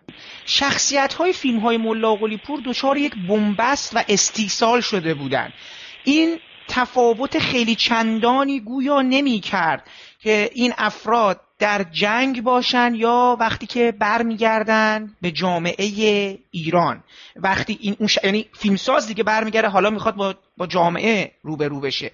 من به صورت عجیبه یه تضاد, یعنی تضاد این آدما با اون اطرافشون و اینکه اینا انگار با نمی‌تونستن توی اون قالبی که حالا چه جدیده و چه قبله حتی قرار بگیرن. شما مثلا تو پرواز در شبم می‌دیدید یک مجموعه تنشهایی بین شخصیت هایی که توی اون سنگرها بودن وجود داشت. خیلی همه این افراد با مقوله‌ای که دور برشون بود خیلی راحت نبودن. سربازها با, با در حقیقت با فرمانده ها مسئله داشتن. توی این, این ماجرا همینجور اومدش توی حالا افق و اینا و حالا فیلم های جنگ خب این نکتهش این بودش که تو همین که شما فرمودین توی سفر به چذابه آدما مدام در حال دعوا کردن و کسی یعنی میگم این بود که شاید یه مقدار این رو طبیعی می‌کرد یه مقدار واقعی می‌کرد. فیلم وجه تبلیغاتی به اون معنا نداشت. در عین اینکه حماسی بود در عین اینکه یک جور یادآور رشادت هم بود. ولی در عین حال شما این تضادهای درونی رو می‌دیدی. این استیصاله که شما میگید این بنبسته که دارید میگید به نظر من ادامه پیدا کرد. فیلم تو هیوا هم همین بود. توی تو مزرعه پدری هم تقریبا همین جور بود. اینا مجموعه آدمایی بودن که به یه بنبست رسیده بودن. این نکته برام خیلی جالب بود که شما اشاره فرمودید که به نظرم تو دل این فیلم هم در مورد سه کارگردانی که دیگه نمی‌تونه انگار فیلم جنگی بسازه. و اتفاقا هم که شما فرمودید انگار این قصه قصه سینمای جنگ ایران هم هست که دیگه انگار نمی‌تونه فیلم جنگی بسازه. همینطوره. در تایید حرفتون بذارین یه نکته رو بگم. در از سه منظر شاید بشه این رو توضیح داد. منظر اول دیدگاه شخصی عصبی و پرتنش و ناهمخوان با فضای پیرامون خود رسول ملا پور بود. به شخصه با برخوردهایی که باهاش داشتم کاملا می‌دیدم که اساسا یک ناهمخانی واضحی داشت با فضای دوروبر و نکته بعدی این بود که نگاهش درسته که مثلا توی سال 65 خب وقتی پرواز در شب ساخته میشه خودش این رو به من گفت گفت آخر سر به من گفتن که حتما باید اون نیروها نباید با مرگ اینا تموم شه باید اون نیروهای بعدی بیان و از سنگرها عبور بکنن از اون کانال. و این انتهایی بود که در واقع به رغم دعواها گفت این رو گفتم که بذارید انتهای فیلم. ولی نکته جالب در مورد شخصیتش این بود که این تمام این عصبیت دعواهایی که می‌بینید آدمایی که با خشونت سر هم دیگه فریاد می‌زنن در حالی که توی یک جبهه دارن میجنگن این دقیقا از روحیه خود رسول ملاقالی پور میومد یعنی یک ویژگی رو داشت و توی جنگ یک چیزی رو دیده بود که بقیه ندیده بودن. و من توی گفتگویی که باش داشتم چند بار کاملا اینو دریافت کردم.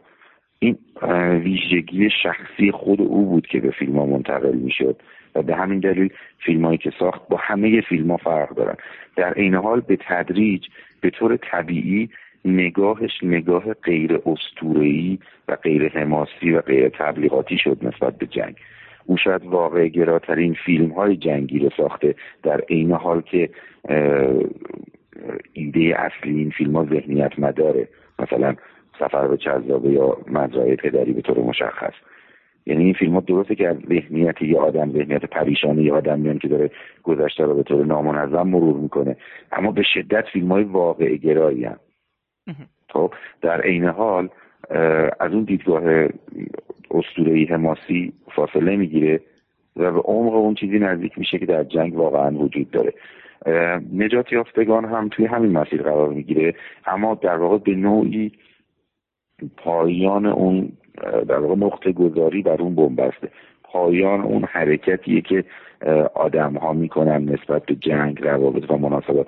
و توی دیالوگای فیلم هم هست که بعد از جنگ چه اتفاقی خواهد افتاد که توی دیالوگای این افراد وجود داره.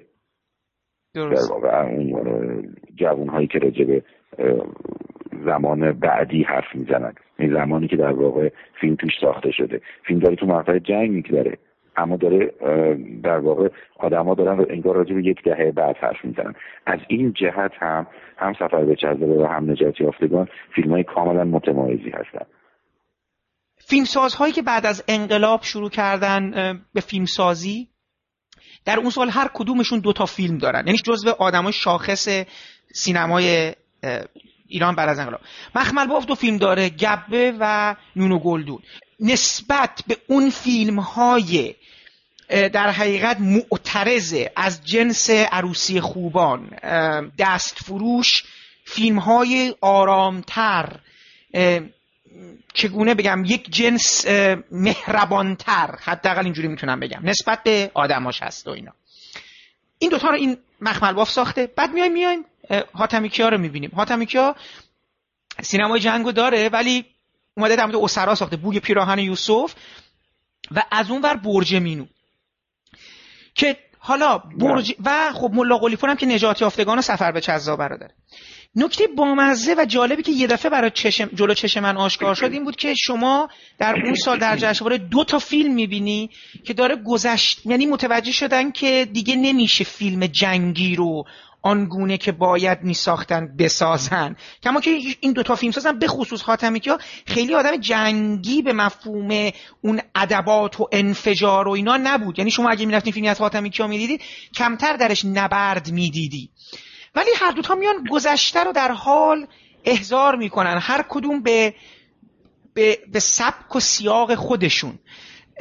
و این نکته برای من جالب شد که بعدا نگاه کردم که سالی بوده که انگار هم که شما باور فرمودید انگار سال نتیجه گیری خیلی از چیزا برای این فیلمسازها بوده. من دوست دارم نظر شما رو بدونم. در اون سال که اتفاقا با این حجم از فیلم ها روبرو شدین دوباره تو جشنواره فجر و خب به حال هر کدوم از اینا نظرهایی رو داشتن برمیانگیختن. خیلی جالبه. به دلیل اینکه من تقریبا تمام تقریبا که نه تحقیقا همه این فیلم ها رو توی اولین اکرانشون توی فش دیدم. چیزی که خیلی جالب بود این بود که از مرحله فیلم های برانگیزاننده حماسی مرحله فیلم های اکشن تبلیغاتی و همه این مراحل فیلم های جنگی گذر کرده بودن. و دیگه در میانه دهه هفتاد مخاطب چندانی نداشتن. شما نگاه بکنید بوی پیراهن یوسف و برج مینو هم مخاطب چندانی ندارن. تنها فیلم جنگی که اون سالها این خیلی نکته مهمیه که مقدمه بر جریان بعدی فیلم هایی که کمدی ممکن جنگی نباشن ولی فرمولشون فرم... این فرمولی نیست یعنی مثل گذشته نیست. تنها فیلمی که خیلی موفقه فیلم لیلی با من هست بله. توی اینها. بله. به خاطر اینکه اولا بیننده ها با زمینه های فیلم های ذهنیتگرا رابطه خوبی ندارن. این یه نکته. نکته بعد اینکه خود سازندگان فیلم ها به نوعی راه که خودشون از جنگ اومدن به نوعی راه حل تداوم موضوع در پناه بردن به ذهنیت در کنار نوستالژی و راه دادن به دنیای جدید به یک معنا. بنبست در یک سو و دنیای جدید بنبست آدم جنگ از یک سو و راه دادن به دنیای جدید از سوی دیگه می‌بینن. اگر مقایسه بکنیم حاتمیکیا و ملاقالپور رو حاتمیکیا با یک محافظه کاری به این نوع سینما نزدیک میشه.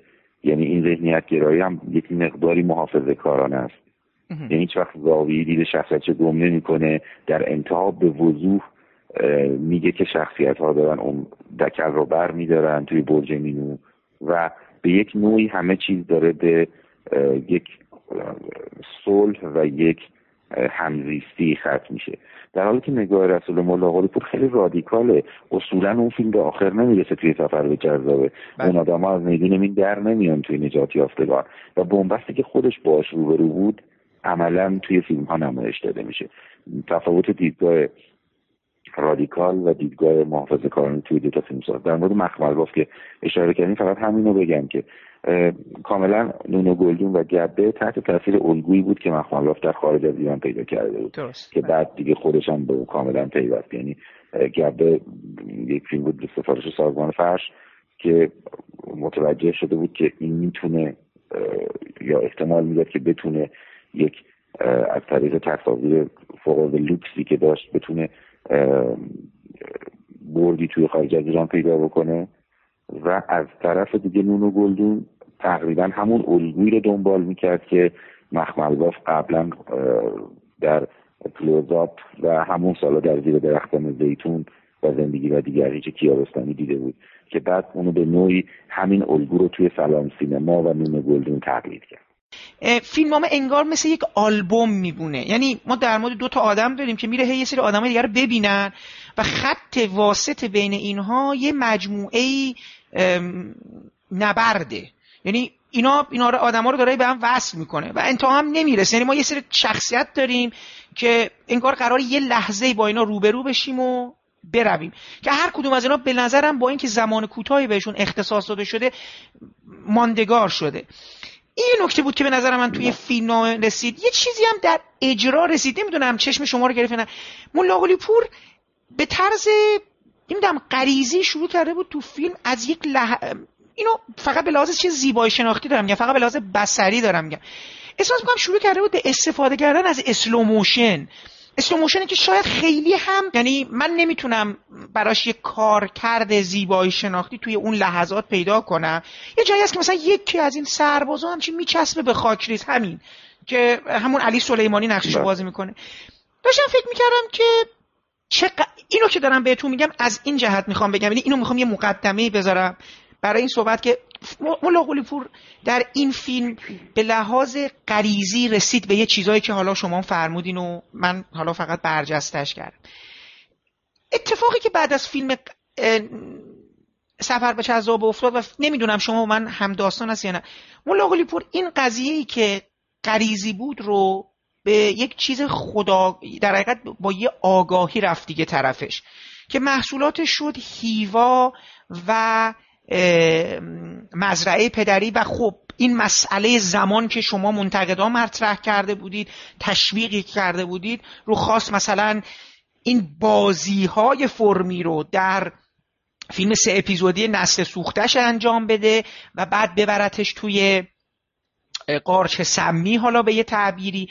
دیگه ولی به نظرم نتونست اون اون قدرتی رو که در این دو فیلم به صورت خیلی غریزی بهشون رسیده بود رو تکرار بکنه. شاید منتقدا باعث شدن که فیلم یعنی تعریف من شما ازش باعث شدن که اون فیلمساز اون فیلمساز قبلی نباشه. نمی‌دونم شما با نظر من موافق هستید یا نه در این مورد چیزی که گفتم خدمت شما. البته بذارید اینجوری بگم. منتقدا ممکنه خیلی از فیلمسازا رو از مسیرشون منحرف کنن ولی در مورد ملا پور اینجوری بود که او مثلا فیلمنامه نسل سوخته رو داشت درست. یا مثلا در واقع چند تا از این ایده های که به منم نشون داد اینا رو درست. چند تا از این ایده ها رو داشت و بعد به گسترده کردن اینا اقدام کرد یعنی اینکه سعی کرد الگوهایی بسازه و ادوات و ابزاری به دست بیاره که به لحاظ تولیدی بتونه این ایده هایی رو که در سفر به چذاب و نجات یافتگان داشت تو عرصه های وسیعتر به لحاظ امکانات پیاده بکنه. یعنی دنبال این بود. قبل از اینکه حالا ما, ما چند تا نویسنده ممکنه بگیم که قبل از اینکه چند تا نویسنده وادارش بکنن که این کارو بکنه خودش خودش رو وادار کرده بود. رسول ملاقل پور شیفته فیلم پلاتون بود جوخه کار آلیورستون و شیفته قلاف تمام فلزی از استند کوبریک. اینک آخر زمان فرانسیس فورد کاپولا. عاشق این فیلم ها بود و خیلی فیلم متولد چهارم جولای رو بله. دوست داشت. اغلب فیلم هایی که یه مقدار با خلق و خوی خودش همراه بودن. نگاه بکنید این فیلم ها غالبا فیلم هایی هستن که نوعی خشونت واقع گرایانه رو بین آدم ها نشون میدن در درون جنگ. الان مناسباتی که یه جاهایی شما یعنی این رو سعی کرد بومی بکنه.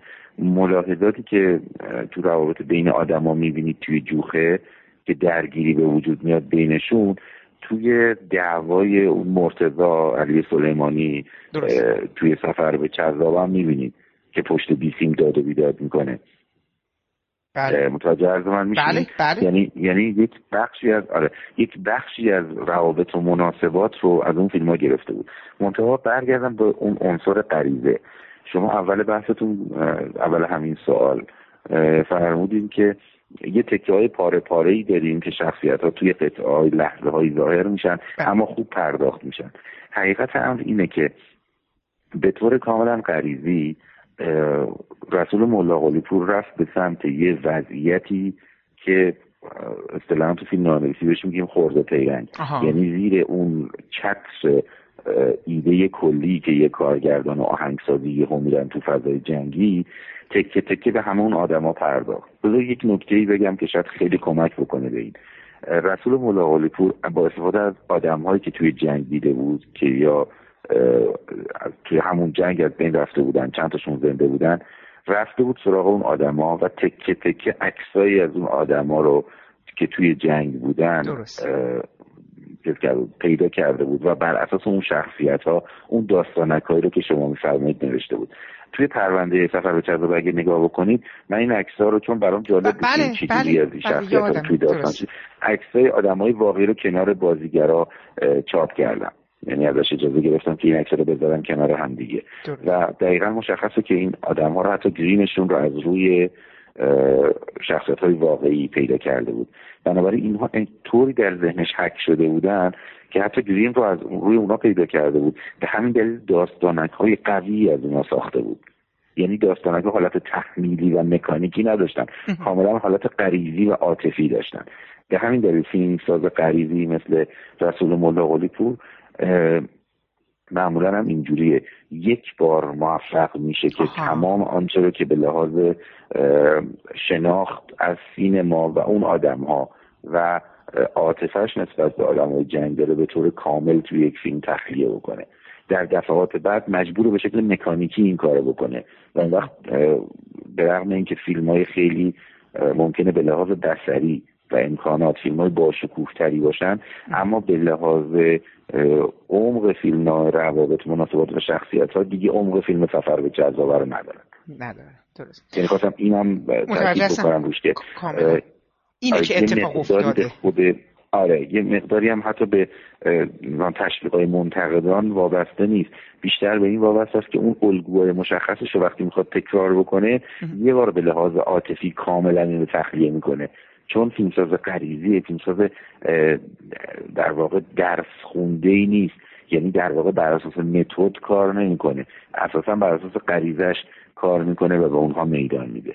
این هم خیلی جذابه. اون غریزه بدوی و مهار نشدنی که توی یه دوره کاری امیر نادری می‌بینید بله. فقط توی سینمای ایران و توی دوره خیلی کم کاملا غریزیه تو دوره غریزیش و شما اینو کاملا توی امیر نادری سینمای جنگ که رسول ملا قلی پور باشه هم می‌بینید. یعنی اون بیپروایی و اون موضع رادیکال در این حال حالت بسیار غریزی و نوستالژیکی که داشت و این کاملا به لحاظ فیزیولوژیک هم روش اثر گذاشته بود. خب زمانی که سفر به چذابه و نجات یافتگان رو میساخت خب سه تا از قلبش بسته بود و خب این آدم طبیعتا باید استراحت خیلی زیادی می‌کرد که بتونه بعد عمل کنه یا رگای قلب رو باز کنه یا کار دیگه. ولی به جز حیرت آوری این رفت توی پروژه های بزرگتر مثل مزرعه پدری و هیوا و چیزهای از این دست. و یه خورده حتی به اون عصبیت میدان بیشتری داد. درست. به. نظرم یه بخشی از این باعث فوتش شد. درست. آیا الان که بعد از 20 سال حالا فیلم رو نگاه می‌کنید و حالا فرصت کردید. من دوست دارم که از نگاه انتقادی احتمالا در فیلم ضعف هم می‌بینید. اول از همه به نظر شما گرد زمان برش نشسته یا نه؟ و سوال دومی که اگه به نظر شما فیلم ضعف هایی داره الان مثلا به چشمتون میاد یا چیز دوست دارم که بدونم چون می‌خوام ببینم که چگونه می‌شود مثلا این فیلم الان که ما می‌بینیم به نظر شما چه چیزی توی فیلم کار نکرده؟ حالا این اصطلاح دوست ندارم به کار برم. چه چیزی تو- توی فیلم آنجوری که باید و شاید جا نیفتاده؟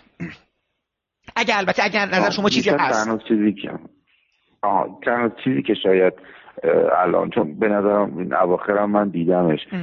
هنوز فیلم فوق ای از بهترین فیلم های جنگی که ساخته شده از بهترین فیلم های سینمای ایران هست. توی دهه 1370 و تا امروز. یعنی میشه قشنگ بهش پرداخت و پشیمون نشد. شاید اگر نقطه ضعفی الان تو ذهنم بیاد فیلم امکانات کمی ممکنه داشته باشه نسبت به فیلم های بعدی. ولی از این امکانات خیلی خوب استفاده کرده اما ضعفی شاید اگر باشه یا ایده شاید می‌تونست بهتر توی فیلم خودشون نشون بده اون ایده این که موبایل آنتن نمیده و آها. اینا در واقع اسلوموشن می‌دوئن که در جهات. مختلف حرکت می‌کنن که بتونن از این فضا بیان بیرون به نظرم میاد که به شکل بهتری هم می‌شد این رو نشون داد اما چیزی که بسیار تکان دهنده است توی فیلم همون داستانک هاست مثلا ایده حتی برای امروز هم درخشان اون کاپشنی که از. اون رزمنده می‌گیره و بعد تنش هست همچنان یا اون صحنه درخشانی که اون رزمنده به خونش زنگ می‌زنه و. به دخترش حرف می‌زنه چیزی نیست که به سادگی توی سینمای ایران به طرز متقاعد کننده خودش رو نشون بده. به همین دلیل اون ضعفی هم که گفتم میشه به تمام این بدعت ها و غریزه پرتکاپو و پیشرو کارگردانش بخشید.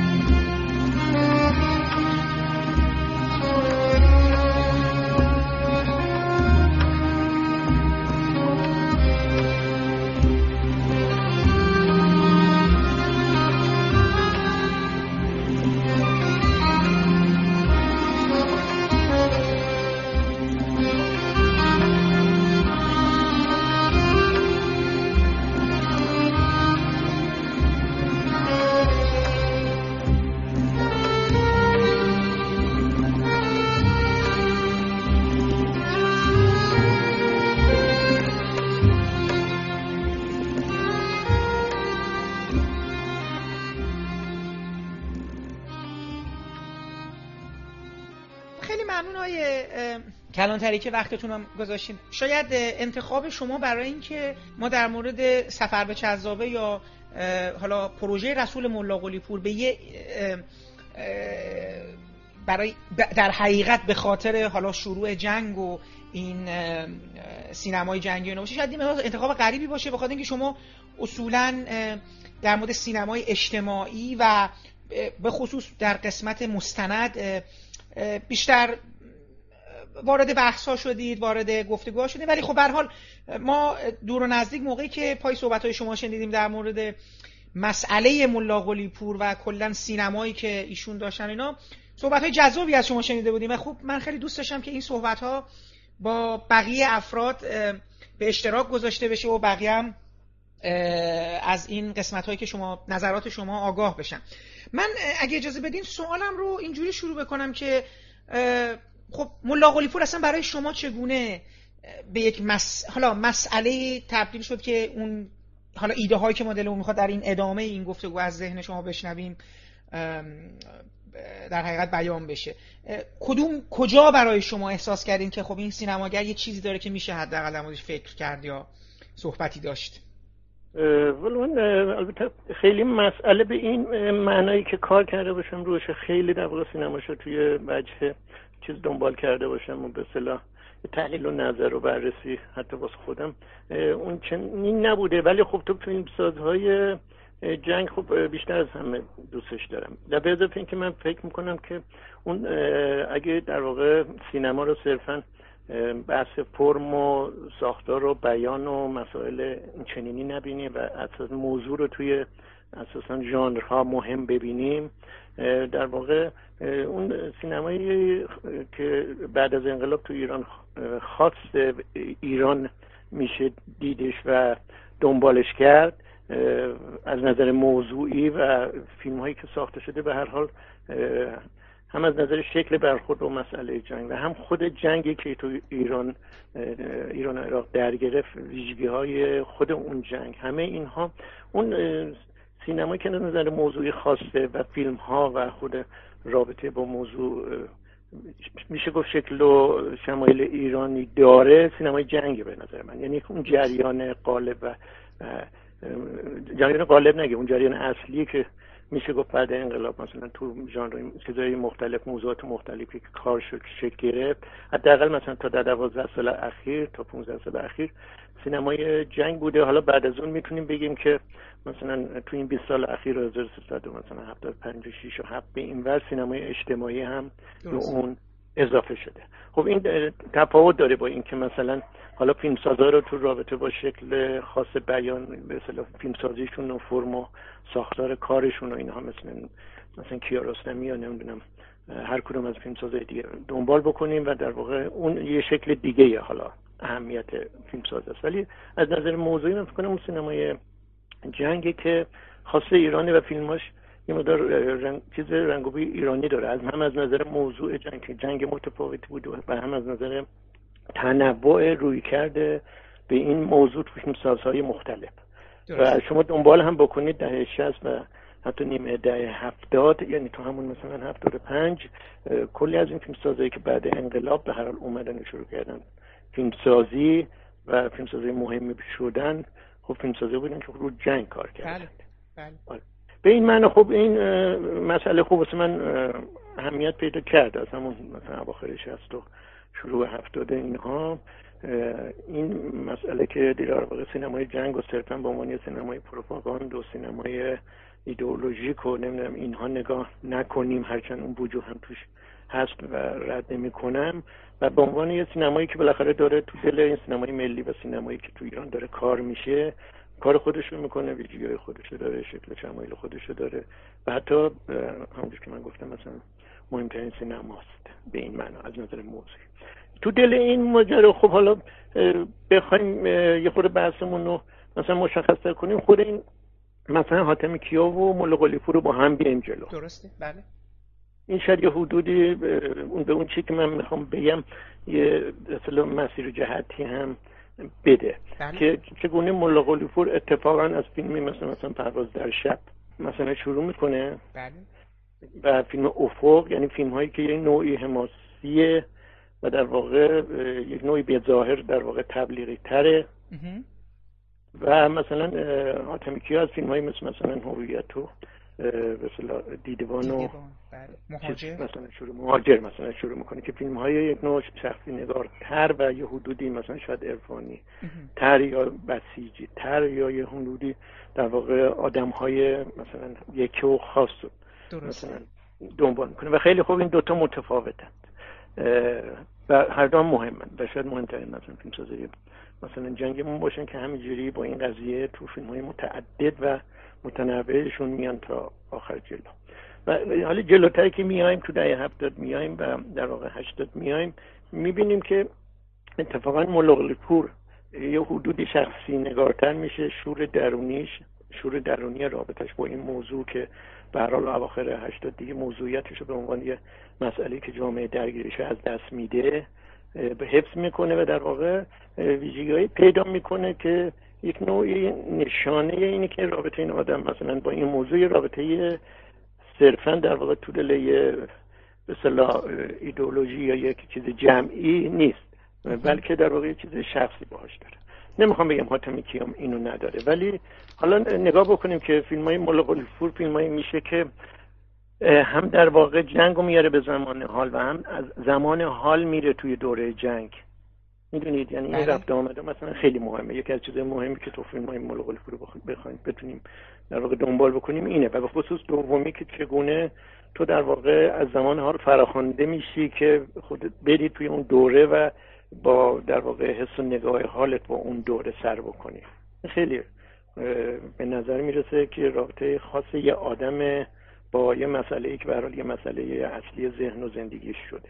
و اون ورق از اتفاقا تو حاتم کیا هرچی جلوتر میاییم می‌بینیم که سینمای اجتماعی تر سیاسی تر و سینمایی میشه که در واقع یه آدمیه که تو جبهه و جنگ بوده و حالا که تموم شده هرچی جلوتر میاییم طلبکار تره و در واقع از یک زاویه در واقع کسایی که اون دوره رو گذروندن و الان بهشون توجه نمیشه می‌تونن خب خود این بیتوجهی رو تو شکل دیگه بیان کنن ولی خاتمی کیا میاد و در واقع توی شکل طلبکاری از جامعه از حکومت اینو پیش می‌بره که من مقبولم نیست حداقل شخصا. و احساس می‌کنم که اتفاقا اون سینمایی که یه جوری مثلا شاید با افراد با به شخصیت ها تو فیلماش شروع می‌کنه و شخصیت های متفاوت مثلا با اون سینمای حماسی مثلا اون دوره اتفاقا جلوتر که میاد در واقع میاد سیاسی تر میشه ایدئولوژیک تر به یه معنا ایدئولوژی به معنای اون چیز خودشه در واقع بله. چیزی وسط می‌ذاره که این درسته و جز این درست نیست و در واقع اینو می‌خواد مرعوب کنه تماشاگر و در واقع همجوری جلوتر میایم هی طلبکارتر و طلبکارتر از جامعه و که من این دوتا رو حالا تو دل حالا نمی‌خوایم خیلی به اصطلاح روانشناسی قضیه رو بکنیم یا یه نوعی چیز یا خود اتفاقا اون چیز می‌زنم که منیت یه آدم بالا میره تو حاتم کیا و اتفاقا اون قضیه تو ملاقالی پور اون چیز شخصی در واقع غالب میشه. که خیلی من لزوما اینکه شما یه رابطه شخصی و یک روایت شخصی و بیان شخصی از یه موضوع داشته باشی رو منیت به حساب نمیارم این شاید در واقع به عنوان شروع واسه اینکه جهت تو لپه اون کلام خودم رو تو رابطه با اینکه چرا ملغا پور دوست دارم و مثلا حاتمی که رو دوست ندارم به عنوان دوتا فیلمسازی که شاید مهمترین فیلمسازی جنگن و حالا تو رابطه با روی کرد به مسئله جنگ کدوم در واقع توجه رو بیشتر در برانگیز شد باز شما بالاخره جواب اولی باشه. من فیلم های جنگی زیاد می‌دیدم خب؟ یعنی. به توجه به همون چیزی که شما فرمودید یه دورانی بود که ما توسط تلویزیون توسط سینما توسط مدرسه ما دوران کودکی بود و بمباران چیز بودیم. خب خودم من بچه جنگ بودم یعنی تو جنگ بزرگ شدم تمام اون سالها. و نسبت به کل این ماجرایی که داشت رخ می‌داد خواسته ناخواسته یک سمپاتی داشتم. خب؟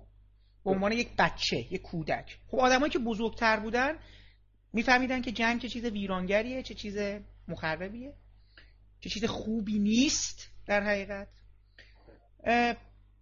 حالا بعد از اینکه سنمون بالاتر رفت ماها شروع کردیم به صورت انتقادی به جنگ نگاه کردیم و حالا دوباره الان که یه مقدار سنم رفته بالاتر مسئله جنگ و کلا ابعادی که داره اونجا شکل می‌گیره هی بزرگتر شده. یعنی جدا از یک اینجایی که من کجا وایسم و نسبت به جنگ چه موضعی بگیرم می‌بینم مسئله خیلی پیچیده تر از این صحبت هاست. ابعاد ابعاد گوناگونه. دقیقا. حالا می‌خوام اینو بگم که در مورد ملا پور و سفر به چذابه من اتفاقا همین که شما این نگاهی که داری میگی سال 74 یه اتفاق عجیبی میفته و بعد از تمام اون همه فیلم های حماسی که ما سالهای سال داشتیم. سفر به چذابه هم که شما میگین در حقیقت احزار گذشته در حاله بله. آدما از اون قالبای چیزشون هم میان بیرون می‌دونی اون حاجی سید یه, یه انسانیتی تو اون فیلم میاد توی کرکترها که ملموسترشون می‌کنه بماند من توی فیلم راستش واقعا تو تمام اون سالا تو تنها فیلمی که یه مقدار وجوه خاکی بودن این آدم و زمینی بودن این آدم رو دیده باشم تو فیلم عبور کمال تبریزی بود. سالها قبل. که مال بچه های جهادگر و اینا بود. ولی خیلی بعدا همش بیشتر وجوه حماسی جنگ بود. چیزی که برای من جالب شد تو سفر به چذابه جدا از این احزار گذشته بود اتفاقا به لحاظ این فرمی که داریم میگی این بازی با زمان چیزی بود که خیلی آشد. یعنی یک نگاه نگاه مدرن اصلا کلا به, به روایت. ولی اینو یه آدمی که به لحاظ ذهنی همم هم میگن خودش هم معترف بود که اصلا فیلمسازیش غریزی بود. ذهن ذهن سنتی بود. نگاه به, به جهان سنتی بود. این از اون شکل می‌گیره. و این برای من یه نکته بود که برجسته شد. ولی حالا می‌خوام یه اتفاق جالبی رو بگم. همون سال ما فیلم برج مینو رو هم داریم. من نگاه کردم و دیدم دوتا فیلم ساز ما انگار در یه مقطع به این نتیجه رسیدن که چگونه می‌شود. حال به گذشته باید نگاه و اصلا یه پیشنهادایی دارن میدن که ما باید چگونه دیگه به جنگ نگاه کنیم. این یه نکته است که من دوست دارم از دیدگاه شما بپرسم. نکته دیگه اینه که من یه چیز عجیبی هم دیدم های کلانتری. من یه لیستی گذاشتم جلوم الان. در مورد فیلمسازی که دقیقا با جنگ شروع می‌کنن و بعد برمیگردن به جامعه. اتفاقا حاتمی کیا از همه یه جورایی دیرتر میاد برمیگرده جامعه. البته ببینید احمد رضا درویش سال 69 ابلیس رو داره که فیلم فیلم پلیسی به قول معروف چیزه.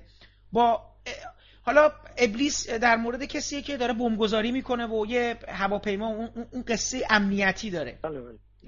بعد مجنون چیز رو داریم که مجنون ملا قلیپور رو داریم برگشته جامعه عصبانی دیگه جامعه اتفاقا اونجا دوباره یکی از به قول معروف فرقه های برانداز و نمی‌دونم خرابکار و اینا رضا خندان نقشش بازی می‌کنه اونم اینا دارن افتادن تو دل جامعه. ولی جامعه جامعه تمیزی نیست. یعنی اینا همه برگشتن از جنگ و خیلی سر خوردن بله. هفتاد یه سال بعدتر هفتاد اینا وصل نیکان و حاتمی کیا ساخته که انگار وصل نیکان جواب عروسی خوبانه که 67 ساخته شده که فیلمساز جنگ نیست مخمل با ولی همه اینا از یه جا میان از اون هسته بله. شروعشون حوزه و به حال اگر انقلاب نشده بود شاید هیچ از این افراد فیلمساز هم نمی‌شدن. ولی می‌خوام بگم حاتمی کیا 76 که میاد دیگه شروع می‌کنه با جامعه درگیر میشه شخصیتش. قبلی ها یه خورده زودتر وارد درگیری با جامعه شدن. تو وسنیکا میگه آقا آدما خیلی جامعه رو چیز نمی‌کنه. خیلی اعتراض بهش نمی‌کنه. چون می‌خواد بگه عروسی خوبان داره اشتباه می‌کنه. این برای من جالب بود که ملا قلیپور وقتی برمیگرده چیزا رو می‌خواد زنده نگه داره در واقع. آره آره دقیقا می‌خواد یاد اینا رو ولی ملا قلیپور وقتی برگشت پیور چیز بود. وضعیت رو زنده نگه داره. دقیقا. آره یعنی بسی یه دقیقا اونا نظامیانی هن که در ایرانن تو نگاه ولی مجنون یه سری آدم بومبس رسیده ته خطن توی اون جامعه. و جامعه خیلی پلیده جامعه خیلی خشنه. جامعه خیلی سیاهه. و البته ملا قلیپور اصلا این نگاه سیاهش تو فیلم های دیگه هم ادامه داد. همچین خیلی سر خوشی هم با جامعه نداشتش توی بله، مجموعه فیلم هایی که شروع کرد ساختن. این چیزی که شما گفتید تو مورد در واقع برج مینو چیز خیلی نکته جالبیه. یعنی اتفاقا به نظر می‌رسه جاییه که دو تا فیلمسازی که مدام متفاوت شروع می‌کنن. اون یکی شهودی بیشتر می‌بینه و مثلا مولا غالیپور یعنی حاتمی که شهودی می‌بینه و مولا غالیپور مثلا حماسی می‌بینه. تو دهه 60 میان تو مثلا این دو فیلم که یک سال هم هست یه مقدار به هم می‌رسند. و اونجا باز دوباره از هم به نظر من جدا میشن. این جالبه که در واقع حاتمی که به تدریج اجتماعی تر میشه و ملاقلی پوری که اجتماعی هست بعد از اون سینمای جنگ به ترجیح میاد تو فیلم های مثل این دو فیلم نجات یافتگان و به صلاح صفحه به کذابه و بعدتر مثلا تو مزرعه پدری و هیواب تو اینها میاد در واقع یک نوعی به باز خلوت رابطه با این موضوع جنگ و اون فضای جنگ و فضای زیسته ای که در واقع خودش داشته نزدیک میشه. می‌دونید؟ ولی یه چیزی که در مورد هر مولق پور نه فقط تو رابطه با سینمای جنگ و فیلم های جنگ بلکه تو رابطه با کل فیلم سازهای ما از دهه 60 تا امروز. باز برای من جالبه و به یه, به یه معنای یکه هست خاصه. به نظر من یک مقدار آرمان باختگی یا یک مقدار در واقع انگیزش های شخصیه که تو فیلم سازا مثلا دهه 60 وجود داشته آرمان گراییه که تو دهه 60 مثلا وجود داشته و اینکه آدما وقتی فیلم ساختن دهه 60 واقعا تو همه فیلم سازای اون دوره شما یک شور و یک حس رابطه با موضوع و با سینما بله کاملا. می‌بینید. و به خصوص شورمندی. می‌دونید اینو من یه مقدار تاکید دارم درسته. که واقعا یکی از در معلفه های لازم اساسا کار هنری این که شما یک شور درونی بیان خود یک شور درونی رابطه با موضوع داشته باشید. و شما وقتی فیلم رو می‌بینیم احساس کنیم آدم اعتقاد به این در واقع آدم جلوی دوربینش به این شخصیت به این فضا به این روابط داره. متاسفانه به نظر من سینمای ما همینجوری که از دهه 60 میایم وارد دهه 70 میشیم 80 میشیم امروز وسط دهه 90 فیلم سازامون واقعا شاید بسیار تکنیسیان های درجه یکتری شدن بسیار کارگردان شدن بسیار کاربلد شدن تو اینکه چگونه فیلم بسازند. ولی دیگه حرف تازه حس تازه نگاه تازه و شخصیت های باورمند و شخصیت های درگیر کننده نمی‌تونن در بیارن. واقعا من اینو به زیر قاطی میگم در مورد می‌تونم بگم همه فیلم سازی ولی دو نفری که به نظر من گلیم خودشون از آب بیرون می‌کشن و با شور و یه اعتقاد و یک خلوت در واقع رابطه با سینما و رابطه با یه جوری اون موضوعاتشون دنبال می‌کنن و پیش میان. یکی ایاریه به نظر من و یکی ملاقالی پور حتی ملاقالی پور وقتی میگه فیلم عام پسند و حتی شاید به معنای هندی حالا لفظی که به کار می‌برن در موردش مثل می مثل مادر رو می‌سازه. تو اون فیلم من حتی تو دل یه فیلمی که به حال یه فیلم عام پسند یه فیلم به یه معنای مثلا ملودرام حتی از اون بگذاریم جلوتر مثلا سانتی مانتال شاید به نظر بیاد ولی اون آدم اون من اون زن رو باور می‌کنم اون مادر رو باور می‌کنم اون روابط باور می‌کنم. یه شور رابطه با این موضوعی که وسط گذاشته و ما اون شخصیتی که ساخته تو این آدم می‌بینم. آدمی نیست که مثلا برای مخاطب یا برای بازار یا برای گیشه یا برای مثلا پول اون فیلم رو رفته باشه ساخته باشه. می‌دونید ولی خب در واقع این جنبه خب بوده. می‌خوام بگم این جنبه قضیه هم در مورد ملا پور مهمه. اینو از این زاویه گفتم که شما اون چیزی که در رابطه با اون مدرن بودن مثلا سفر به چزداوی و حتی ادامش مثلا کاری که توی مزرعه پدری هم دقیقا همین کاری می‌کنه دیگه. که در واقع باز در واقع چیز گذشته تو زمان حاله فراخان گذشته جنگ. تو اینا می‌کنه بیش از این که به نظر من به یه در واقع مدرن بودن یا مدرن اندیشی مولا مربوط باشه. به نظر من سرریز همون شور این رابطه که داره و در واقع وقتی اینو بیان می‌کنه اون شوره برای ما یه چیز امروزی پیدا می‌کنه. به اصطلاح یک تاثیر و بیان امروزی پیدا می‌کنه. وگرنه خب مثلا تو همین سفر پیش از مثلا دنبال بکنیم اون چیزی که تو کل ایده نوعه و به یه معنی به قول شما مدرنه وقتی بریم تو دل مثلا پرداختش خیلی شاخ و برگ پیدا نمی‌کنه. یعنی بله. این دوتا میرن این دوتا میرن تو اون گذشته و در واقع اون چی که تو رابطه با گذشته جذاب میشه واسه ما همین رابطه آدم های در واقع زنده امروز با آدم های اون دور از اونه که ما رو میکشونه نه مثلا بازی های فرمال یا بازی های چون اتفاقا تو اون قضیه خیلی مثلا نمی‌تونه کار عجیب غریب خاصی بکنه یا پیچیدگی بده یا مثلا یک نوعی این ایده رو تبدیل به یه چیزای خیلی مثلا ریستری بکنه. می‌دونید؟ اتفاقا اون جایی که مثلا اون کارا رو می‌کنه تک و تو همین سفر به کذابه خود گلدورش از آب در میاد. ولی خود اون دل رابطه خیلی خوب در میاد. و یه چیز مهم دیگه که شما تو صحبت شما بود اینه که ما در واقع اگه مثلا تو دهه شست اون آدمایی که یه نوعی حس رابطه شهودی با جنگ داشتن تو فیلم های مثلا حاتمیگی ها واسه جذاب بود خب خیلی من اون فیلم رو دوست دارم و بله. مهاجرو بله، خیلی بله. دوست دارم و ولی تو فیلم های ملک چیزی که اتفاق میفته اینه که مثلا تو همین سفر به جذاب و فیلم های متفاوتش اینه که آدم های اونجا آدم های خیلی اتفاقا زمینی و به یه معنا در واقع آدم های یه نوعی آمن آمی جامعه و در واقع شوخ طبعی یک نوعی در واقع آدم این آدم های دل جامعه می‌دونی نه آدم های خاصی که در واقع یک جوری رابطه و نگاه مثلا شهودی عرفانی جداشون بکنه از جامعه و خاصشون بکنه و یه جوری مثلا یونیکشون. مثلا بکنه. از این زاویه هم خب جالبه در واقع کاری که ملاقالی پور می‌کنه می‌دونید؟ یعنی میاد و در واقع زمینی می‌کنه و این آدم ها رو از یک چیزی که به حال به عنوان صرفا مثلا شهید و چیزای دست در دور از دسترس و در واقع یک قهرمان جلوه داده میشن یا روشون کار میشه رو تبدیل می‌کنه. مثلا به آدمایی که نه می‌تونیم امروز هم ببینیمشون تو دل جامعه و در واقع بتونیم ارتباطی باهاشون برقرار کنیم. که از این زاویه مثلا چیزای جالبی سفر به جذابه داره دیگه. این دوست شخصیتی که تو کار درست. مثلا می‌بینیم. مثل آلبومه می‌دونید؟ آل... انگار بله. آلبومیه بله یعنی خط آره. داستانی به یه معنا نداره. نداره. وحید و داستان فقط رفتن اینا به گذشته هستن آره وحید و اصلا این فیلم انگار ساخته شده که وحید و علی در حقیقت وحید چون علی اصلا تو این باغا نیست. می‌دونی؟ نکته هم اینجاست تو این فیلم. وحید یه یادش بیاد کجا بوده. ببین این نکتهش حالا برام این جالب میشه. چقدر آدم مخاطب ما الان با اون دنیا پیوند داره. یه جوان 18 ساله ما با این همه اصلا جهانی که عوض شده و شرایط سیاسی که ما تجربه کردیم این بده بسنا آیا با این فیلم ها می‌تونه بره جلو؟ آیا در این فیلم ها نکته ای رو می‌بینه که بتونه خوش رو باش پیوند بزنه؟ سر پاس هنوز فیلم ها به نظر شما؟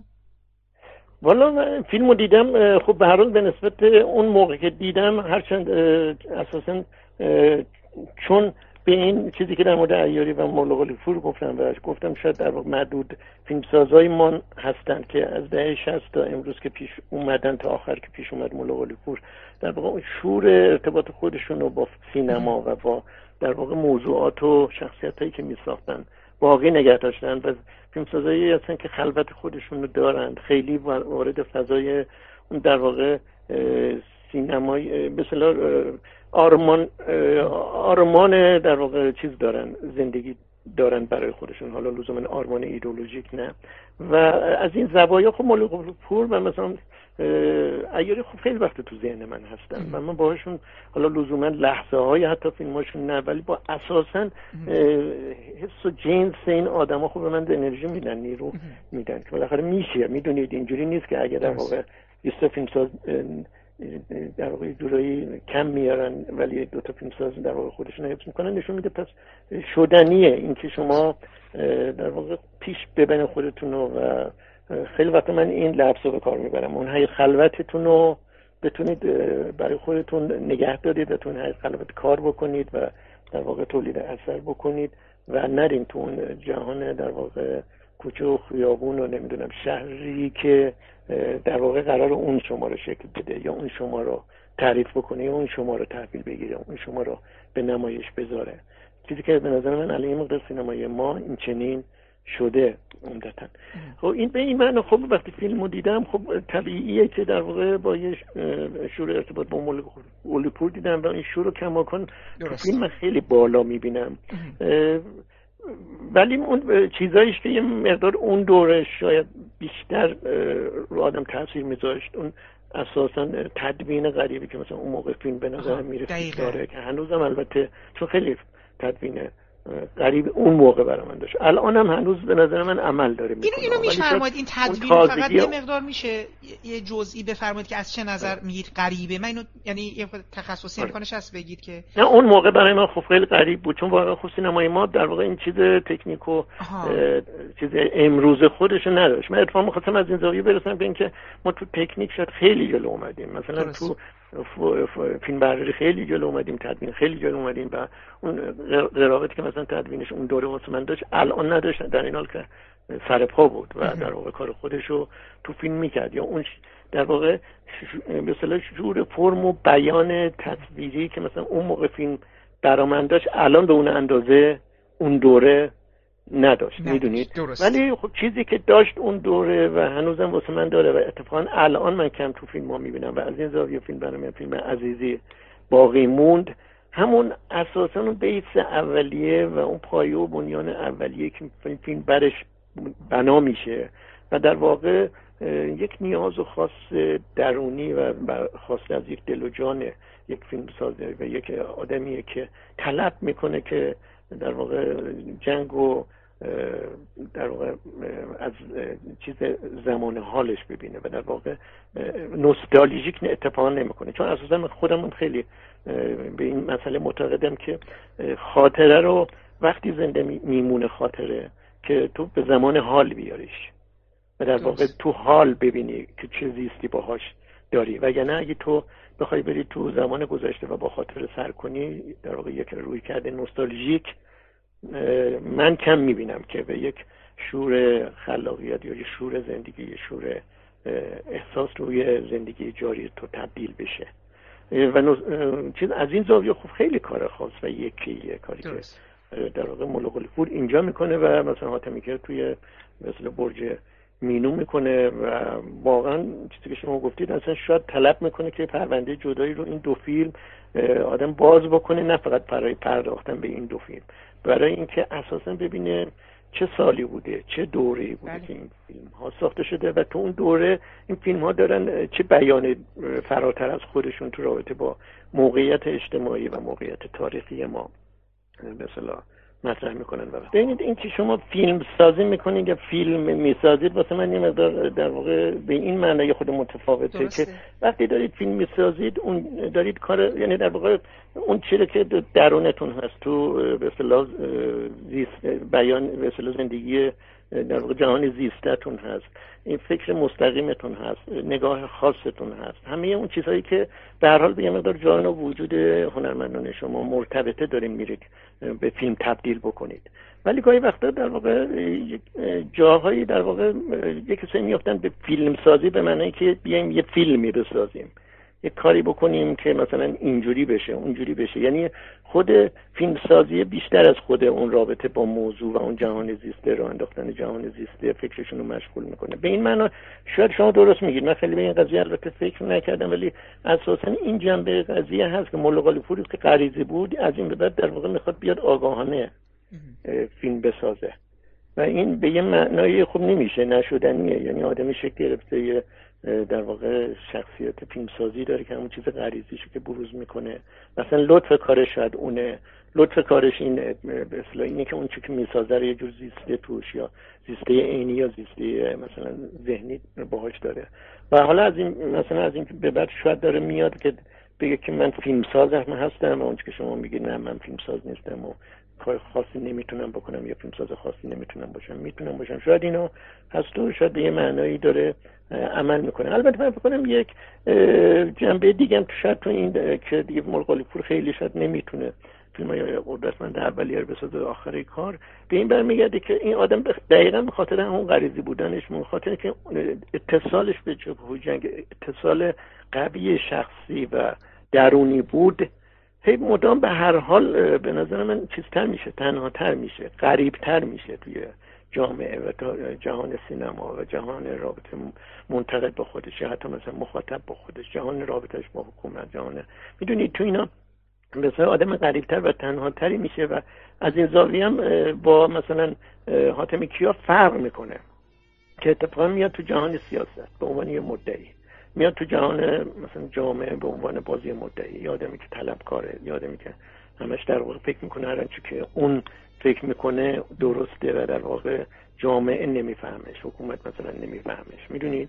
و به این معنا چون اتفاقا توی عالم نمایش کلان و نمایش بزرگ سیاست و جامعه میاد کماکان خریدارش رو داره حتی اگه مخالفش باشن و در واقع یه نوعی به می‌تونه سرمایهش هم پیدا کنه و می‌تونه مثلا مخاطبش هم نسبی پیدا کنه و کارش رو دنبال بکنه. به یه معنی در واقع آدم بیرونی تر و اجتماعی سیاسی تری میشه مثل ملاقلیفور اون درونش دیگه میبرش توی خلوتی که خیلی هم دیگه مثلا تو فیلماش بروز نمی‌کنه و فیلماش دیگه فیلمای خیلی مثل مستقیم پیوند خورده به دل جان خودش نیست.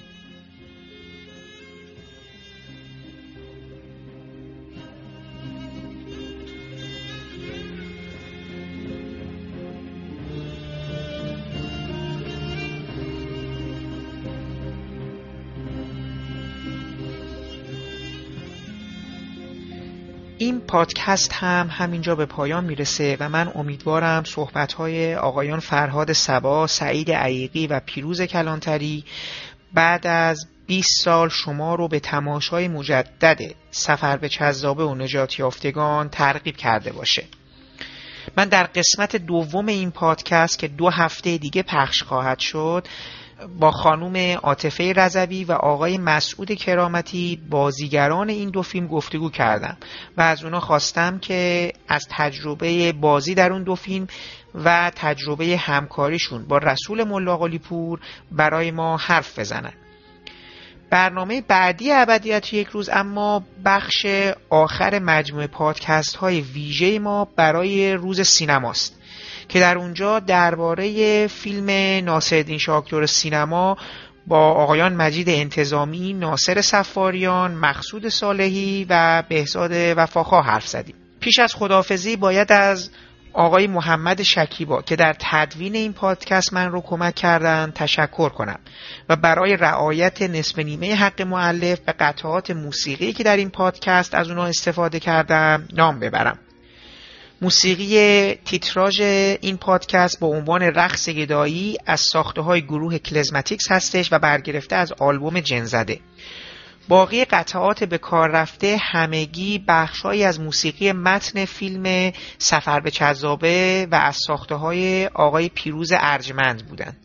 من برای پایان برنامه هم از این مجموعه قطعه به یاد گذشته از ساخته های آقای ارجمند رو برای شما در نظر گرفتم.